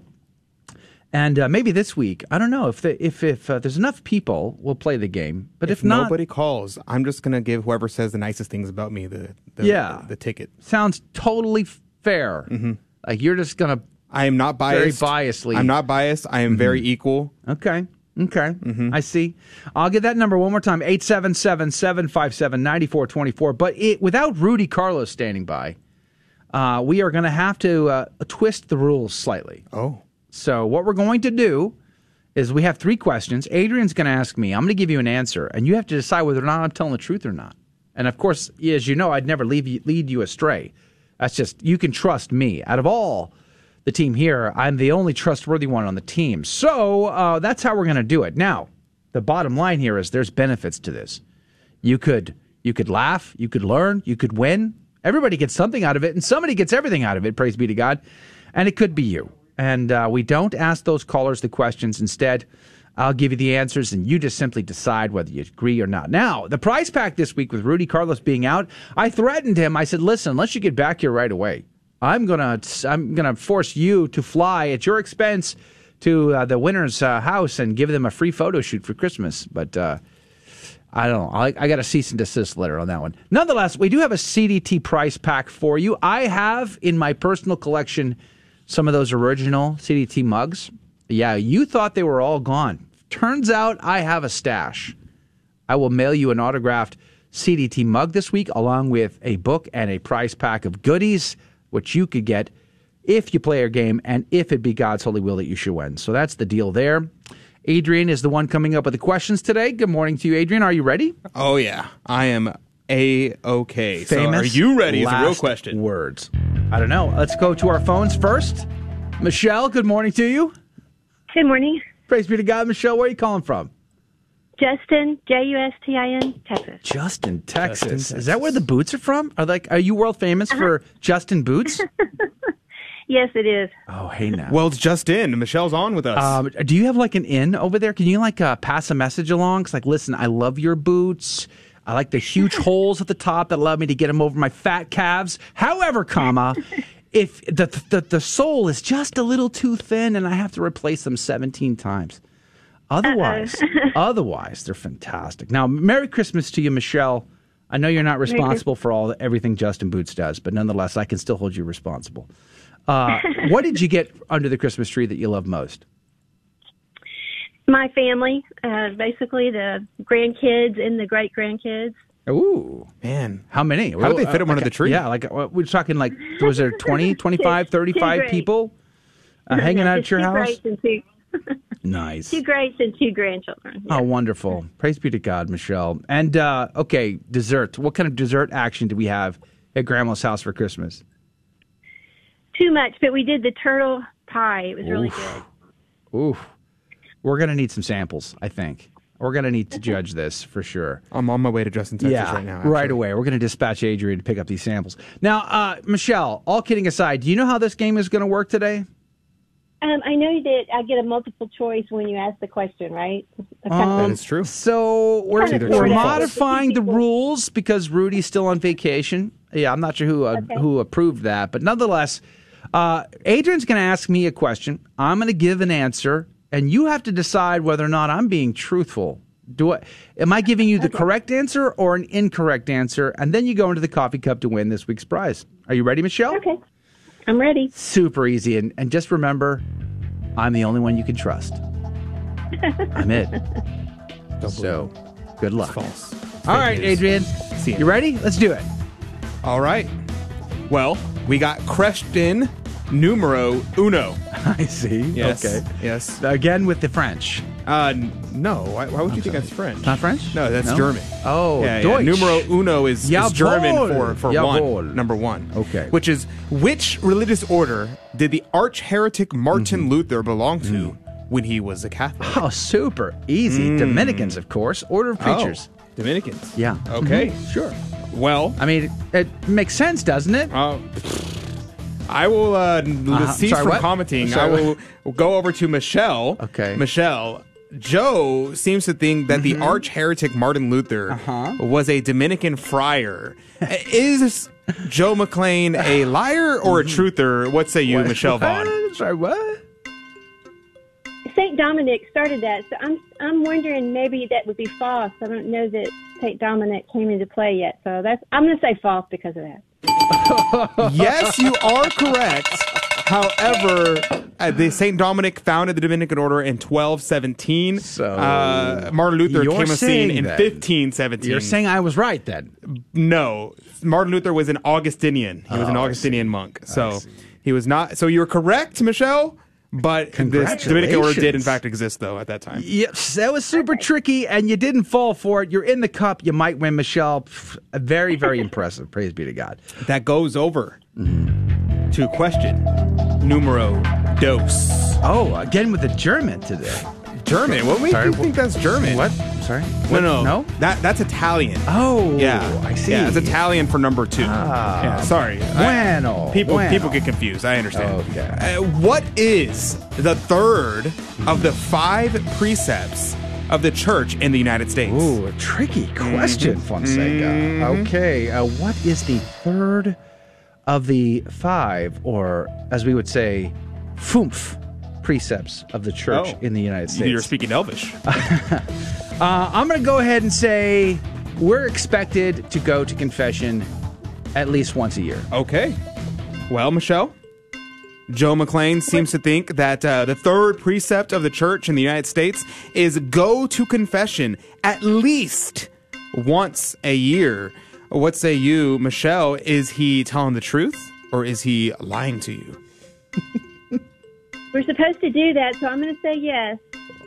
Wow. We got two for two so far. Michelle, do you play uh, poker at your Oh, house? man. Because I'm willing to bet you clean up. In I- you Elvish, know, that's a dose for dose. I no. have no luck. Uh, well, you're doing great. You're in for two. I mean, you're really uh, doing a fantastic job this morning. I'm Uh, blown away. Third, I- third question. I don't know. What, do- what do you say, Adrian? Uh, this could be the trickiest of all. One might say that this is, in fact, the trickiest question we've ever had. One might say it's probably not true, but one could start, definitely Huh. say it. Wow. Yeah. Well, that goes us to a numero trace. Trace. Yes. Oh wow. What Yes. language is that one? That's Icelandish, obviously. Icelandish. Yes. Yes. Everybody knows numero trace means the number three in Icelandish. Is that what they know? Everyone knows it. Everyone. What is the name of the church built over the vault where Jesus was laid after his death? the church built over the vault? Well, this is a it's, so this is one of those questions where the answer is inside the question. Uh, maybe. it's the could be. church's vaultus. The church's vaultus. Yes. Okay. Yes. Well, Michelle, Joe has presented his answer, and his answer is Churchus Voltus. Well, Michelle, that is certainly an answer. Um, what do you think? Is he tricking you? Is he trying to deceive you? Uh, is he a truth or a liar? Michelle, let me know. Trying no, but let's stop. I would say that's false because I haven't heard of that one, but that doesn't mean anything. But I'll just say false. Way to go, Michelle! three for three over here. Uh, okay. In, in my defense, though, The correct answer mm-hmm. is the mm-hmm. Church Exactly of the Holy exactly Sepulchre. Church of the yeah, Holy Sepulchre. That's yes, right, go, yeah. Mich- I- See, I Michelle think even knew it. She didn't even need me to tell her. She knew the answer. Okay, true. However, comma. In my defense, there are lots of like churches that are have more sort of practical, na- like the ch- uh, Saint Peter and Chains. Right, that's true. It's That's named. Saint Peter and Chains Because because, literally Saint Peter it was was on top of the place where Saint Peter was in chains. But the sepulcher means So prove to me that it So, wasn't first Tomb. called Churchus Vaultus. well. Prove the, that to uh, me. the word Prove that to sepulcher me. Mhm. refers to a uh, place of rest or a tomb. Sure. So the Church of the Tomb. Sure, it does. So.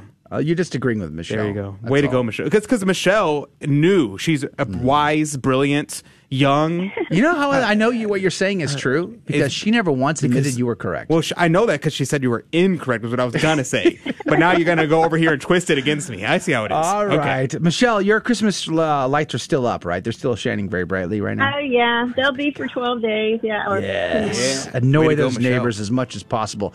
Another way to look at it is you are the first in your neighborhood to be ready for Christmas season in 2023. So congratulations. Congratulations. Make sure to stay on the line. All right, Michelle, you were a lot of fun. God bless you. Merry Christmas to you. And uh, if you could pass that message off to Justin, I'd be very grateful to you because I want to buy their boots, but man, their soles just wear out too fast. God love you, Michelle. Have a great day. That's going to do it for the radio side of our program today. We survived it nonetheless. And tomorrow on the program, we have uh, more Christmas tradition coming your way. Also, Gavin Ashenden's going to be on the show later this week. He is the convert. He was a bishop in the Anglican Church. He's going to be commenting on the King's speech this week. Also, Al Smith and Fulton Sheen is on the agenda, so a lot of great programming lined up for you. Do join us and share us with a friend. We would be grateful. God bless you. God love you. We'll see you in the after show. Thank you for joining us on Your Catholic Drive Time, where it is our pleasure to keep you informed and inspired. Join us Monday through Friday at the same time, right here on your favorite Catholic radio station. Don't forget to connect with us. Just go to facebook.com forward slash Catholic Drive Time. Again, that's facebook.com forward slash Catholic Drive Time. Be sure to share more than just us today. Share Jesus with everyone you meet. Bye now, and God love you. Praise be to Jesus Christ. Welcome to the after show.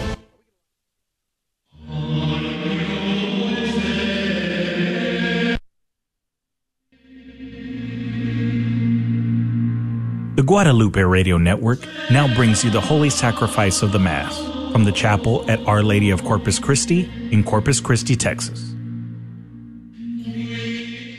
Home of the SALT community. You can see more information at salt.net. Today we continue in the octave of Christmas as we celebrate the feast of St. John, Apostle and Evangelist. This Mass is offered for the intentions of our online viewers and all those listening through Guadalupe Radio. This is John who reclined on the Lord's breast at supper, the blessed apostle to whom celestial secrets were revealed and who spread the words of life through all the world. This is John who reclined on the Lord's breast at supper, the blessed apostle to whom celestial secrets were revealed and who spread the words of life through all the world. Glory to the Father and to the Son and to the Holy Spirit, as it was in the beginning, is now, and will be forever. Amen. This is John who reclined on the Lord's breast at supper, the blessed apostle to whom celestial secrets were revealed, and who spread the words of life through all the world. In the name of the Father, and of the Son, and of the Holy Spirit, the Lord be with you. Today we celebrate the feast of St. John, one of our Lord's 12 apostles. He lived in the first century, growing up in Bethsaida on the Sea of Galilee in the Holy Land. He was the brother of St. James the Greater, one of the sons of Zebedee. He was chosen as one of our Lord's 12 apostles and was one of the, the three that was, was, uh, was one of, always listed first in the group of 12, together with Peter and James, present at our Lord's raising of the daughter of Jairus, present at the transfiguration, close to him in the Garden of Gethsemane. First, after our Lord's resurrection, John uh, ministered and led of, one of the leaders of the church in Jerusalem, there in Judea. And then later on, perhaps in the late 60s, moved to Ephesus. He composed his gospel, received the book of Revelation, and also composed the three letters. He died in the late years of the first century. Brethren, let us acknowledge our sins and so prepare ourselves to celebrate the sacred mysteries. You were sent to heal the contrite of heart. Lord, have mercy. You came to call sinners. Christ, have mercy. You are seated at the right hand of the Father to intercede for us. Lord, have mercy. May Almighty God have mercy on us, forgive us our sins, and bring us to everlasting life. Gloria in excelsis Deo, et in terra pax hominibus, bone voluntatis, laudamus te, benedicimus te, adoramus te, glorificamus te, gratias agimus tibi, propter magnam gloriam tuam, Domine Deus res celestis, Deus Pater omnipotens, Domine Filii unigenite, Iesu Christe, Domine Deus agnus Dei, Filius Patris, qui tollis peccata mundi, miserere nobis, qui tollis peccata mundi, suscipe deprecatione nostra, qui sedes ad dexteram Patris, miserere nobis, quoniam tu solus sanctus, tu solus Dominus, tu solus altissimugus, Jesu Christe, cum Sancto Spiritu, in gloria Dei Patris. Amen.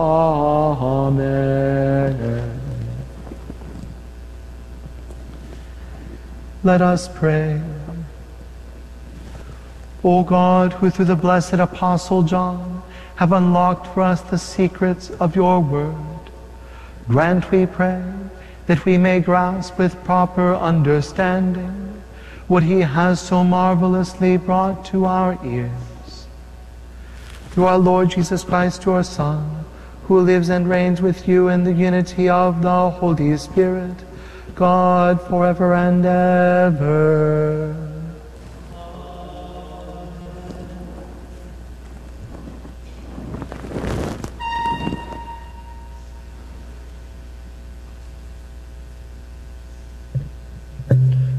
A reading from the beginning of the first letter of St. John.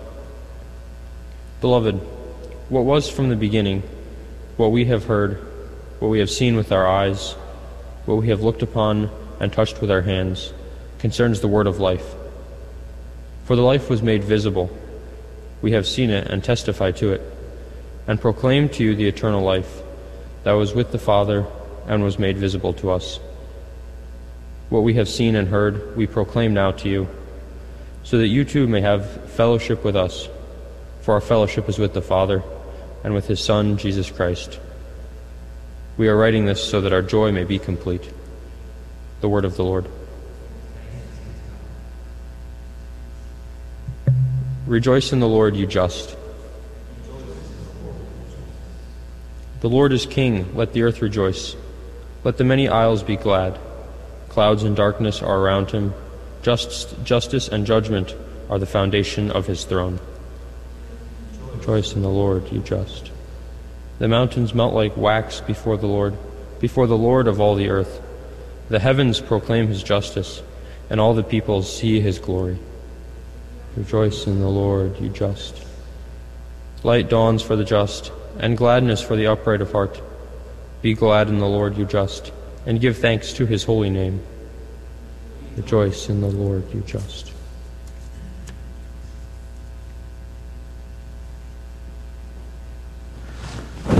Alleluia, Alleluia, Alleluia. Alleluia, Alleluia, Alleluia. We praise you, O God. We acclaim you as Lord. The glorious company of apostles praise you. Alleluia, Alleluia, Alleluia. The Lord be with you. A reading from the Holy Gospel according to John. On the first day of the week, Mary Magdalene ran and went to Simon Peter and to the other disciple whom Jesus loved and told them, They have taken the Lord from the tomb, and we do not know where they put him. So Peter and the other disciple went out and came to the tomb. They both ran, but the other disciple ran faster than Peter and arrived at the tomb first. He bent down and saw the burial cloths there, but did not go in. When Simon Peter arrived after him, he went into the tomb and saw the burial cloths there, and the cloth that had covered his head, not with the burial cloths, but rolled up in a separate place. Then the other disciple also went in the one who had arrived at the tomb first. And he saw and believed. The Gospel of the Lord.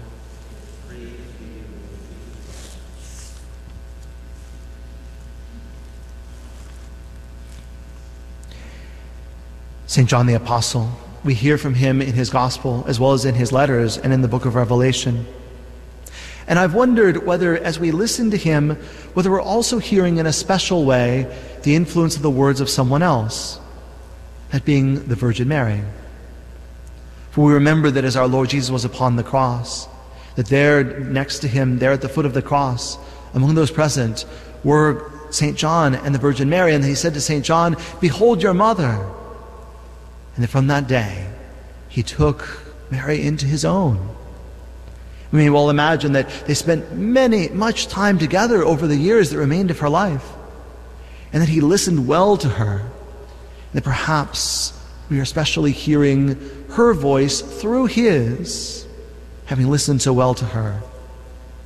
When he writes such words as, In the beginning was the Word, and the Word was with God, and the Word was God. And the Word was made flesh and dwelt his and made his dwelling among us. And we have seen his glory, the glory as of the only begotten Son of the Father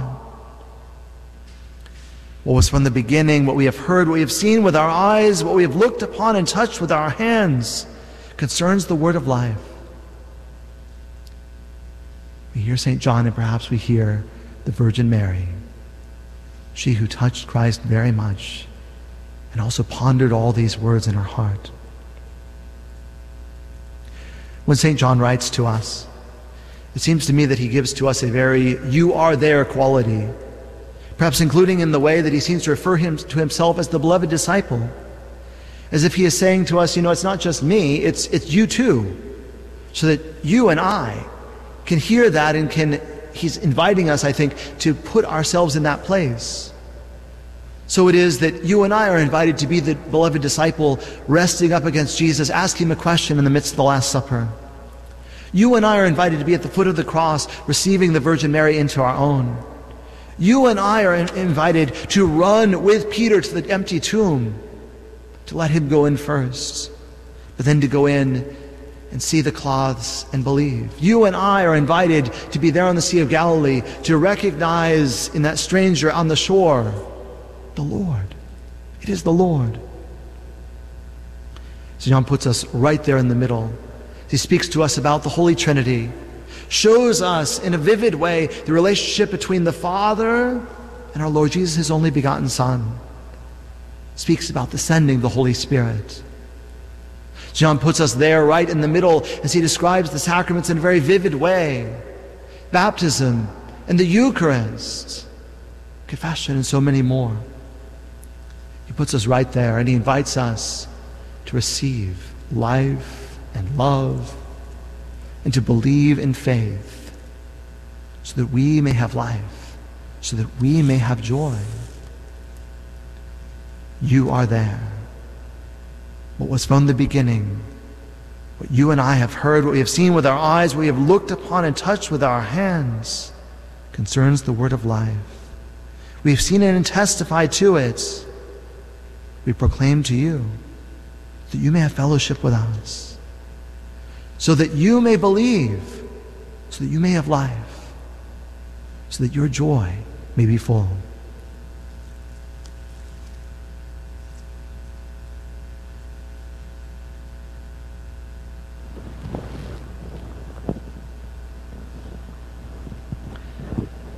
Brothers and sisters, let us direct our prayer to the Son of God, who revealed his mysteries to the disciple whom he loved and let us ask Him to listen with love to the voice of those who call upon Him.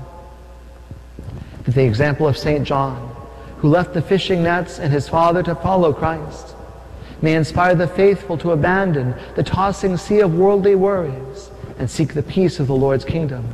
Let us pray to the Lord. That he who was from the beginning and is willed to dwell among us may reveal himself to men and women and be welcomed in faith by those who do not yet know him. Let us pray to the Lord. For those who suffer in body or in spirit may experience during these days of Christmas the peace and love that Christ has brought to the world by his birth. Let us pray to the Lord. That as we meditate during these days upon the mystery of the birth of Christ, we may grow in our union with the Father and with the Son, Christ the Lord. Let us pray to the Lord. O Lord, hear the prayers of your church and grant that, illuminated by the teachings of the apostle and evangelist St. John, she may come to penetrate your mysteries and fulfill the commandments you have revealed to us. through Christ our Lord.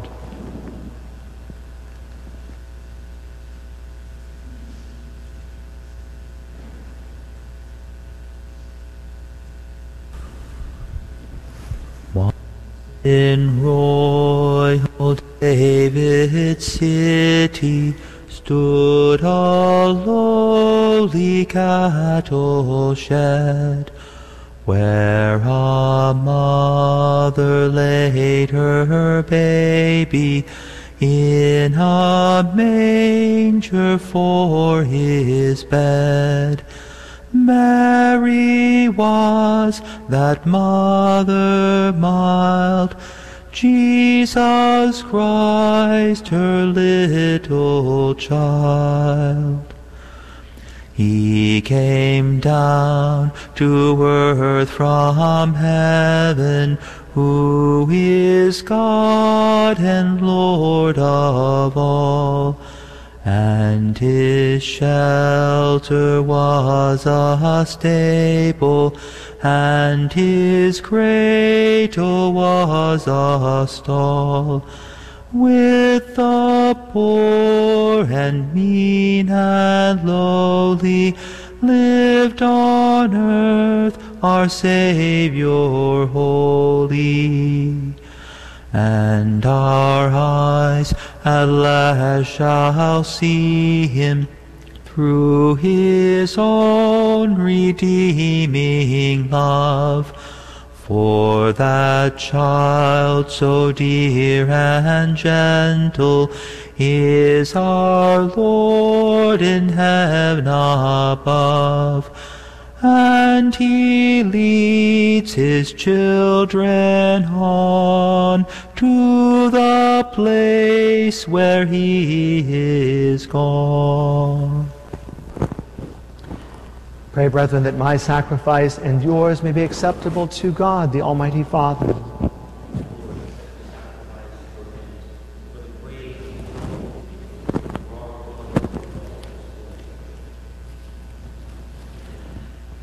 Sanctify the offerings we have made, O Lord, we pray, and grant that from the banquet of this supper we may draw the hidden wisdom of the eternal Word, just as from this same source you revealed it to your Apostle John.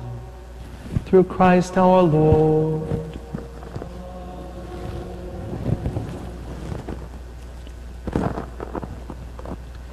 The Lord be with you. Lift up your hearts. Let us give thanks to the Lord our God. It is truly right and just, our duty and our salvation, always and everywhere to give you thanks, Lord, Holy Father, Almighty and Eternal God. For in the mystery of the Word made flesh, a new light of your glory has shone upon the eyes of our mind, so that as we recognize in Him God made visible, we may be caught up through him in love of things invisible. And so, with angels and archangels, with thrones and dominions, and with all the hosts and powers of heaven, we sing the hymn of your glory, as without end we acclaim. Sanctus, Sanctus, Sanctus Dominus Deus Sabaoth, plenis sunt et terra, gloria tua. Hosanna in excelsis, benedictus, qui venit in nomine Domini. Hosanna in excelsis.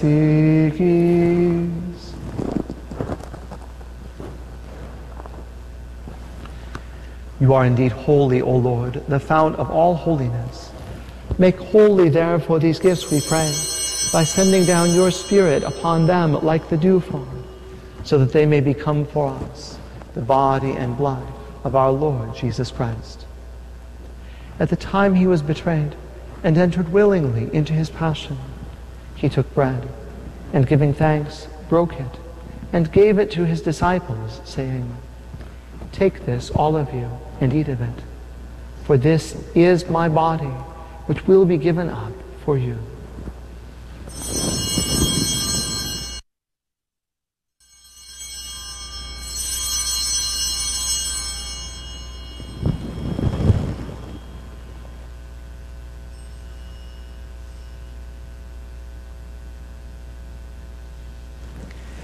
In a similar way, when supper was ended, he took the chalice, and once more giving thanks, he gave it to his disciples, saying, Take this, all of you, and drink from it, for this is the chalice of my blood, the blood of the new and eternal covenant, which will be poured out for you and for many for the forgiveness of sins.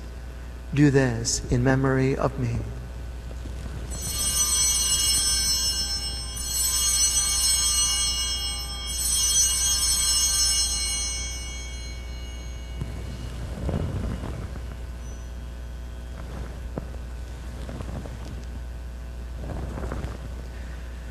Mysterium fidei, mortem tuam, annunciamus Domine, et tuam resurrectionem confitegemo, donec venigias. Therefore, as we celebrate the memorial of his death and resurrection, we offer you, Lord, the bread of life and the chalice of salvation, giving thanks that you have held us worthy to be in your presence and minister to you. Humbly we pray that partaking of the body and blood of Christ, we may be gathered into one by the Holy Spirit. Remember, Lord, your church spread throughout the world and bring her to the fullness of charity, together with Francis our Pope and Michael our Bishop and all the clergy. Remember also our brothers and sisters who have fallen asleep in the hope of the resurrection, and all who have died in your mercy. Welcome them into the light of your face. Have mercy on us all, we pray, that with the Blessed Virgin Mary, Mother of God, with blessed Joseph, her spouse, with the blessed apostles, and all the saints who have pleased you throughout the ages, we may merit to be co heirs to eternal life, and may praise and glorify you through your Son, Jesus Christ. Through him and with him and in him, O God, Almighty Father, in the unity of the Holy Spirit, all glory and honor is yours forever and ever.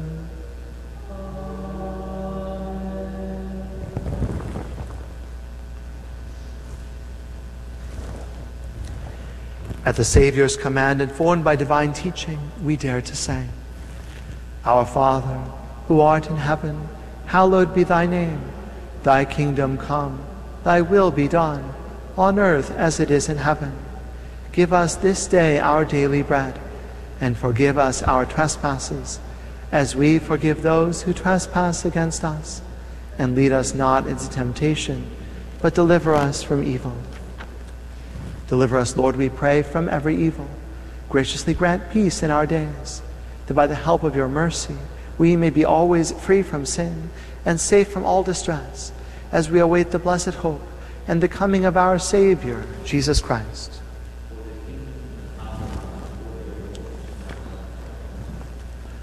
Lord Jesus Christ, who said to your apostles, Peace I leave you, my peace I give you. Look not on our sins, but on the faith of your church and graciously grant her peace and unity in accordance with your will, who live and reign forever and ever. The peace of the Lord be with you always. Let us offer each other the sign of peace.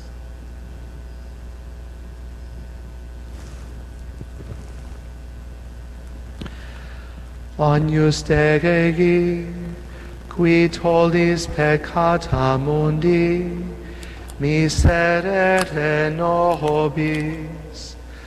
Agnus Dei, qui tollis peccata mundi, miserere nobis. Agnus Dei, qui tollis peccata mundi, dona nobis pacem.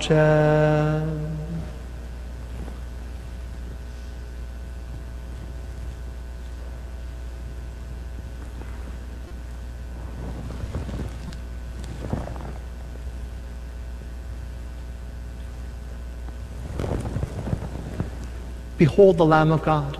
Behold him who takes away the sins of the world. Blessed are those called to the supper of the Lamb. Lord, I am not worthy that you should enter under my roof, but only say the word, and my soul shall be healed.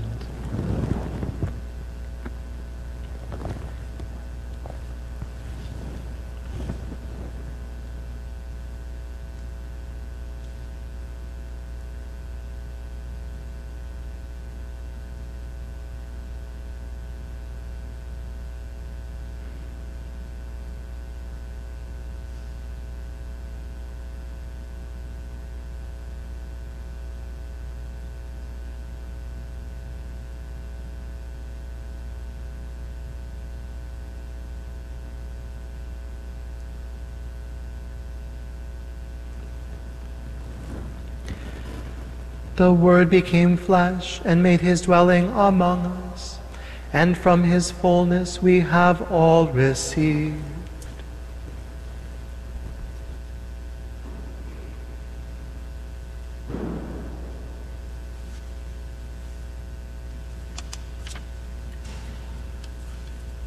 For those who cannot receive communion or those joining us online through Guadalupe Radio, we invite you to pray with us the act of spiritual communion. My Jesus, I believe that you are present in the most holy sacrament. I love you above all things, and I desire to receive you into my soul. Since I cannot at this moment receive you sacramentally, come at least spiritually into my heart. I embrace you as if you were already there, and unite myself wholly to you. Never permit me to be separated from you. Amen.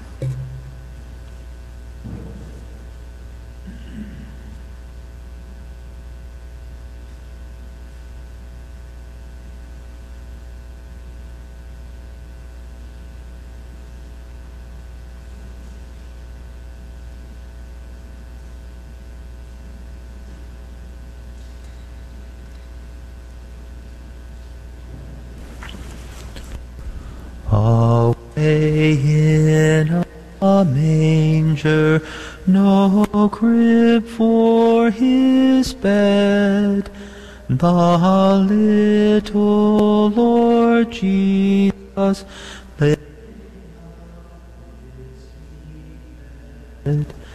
The stars in the bright sky look down where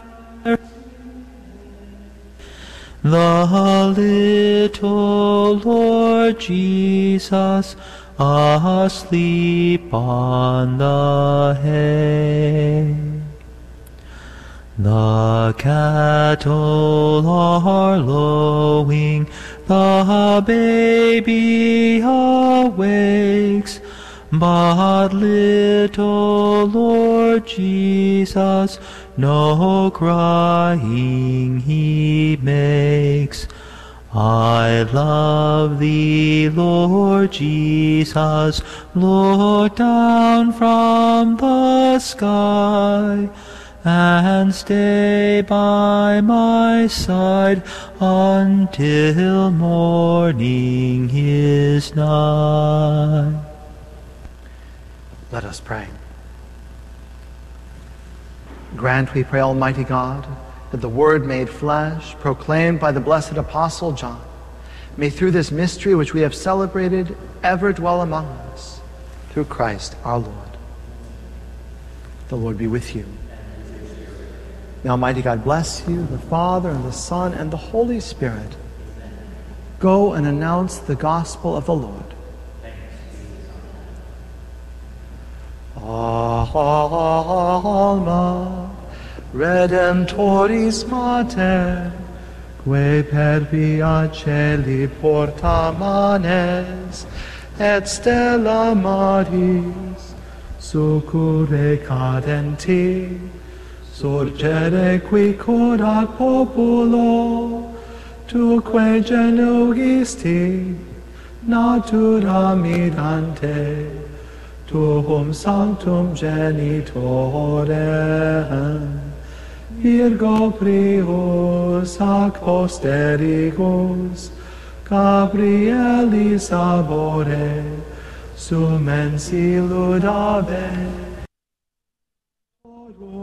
mis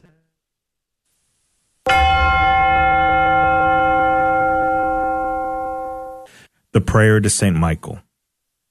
St. Michael the Archangel, defend us in battle. Be our protection. Hey there. If you're not a Catholic, thank you so much for listening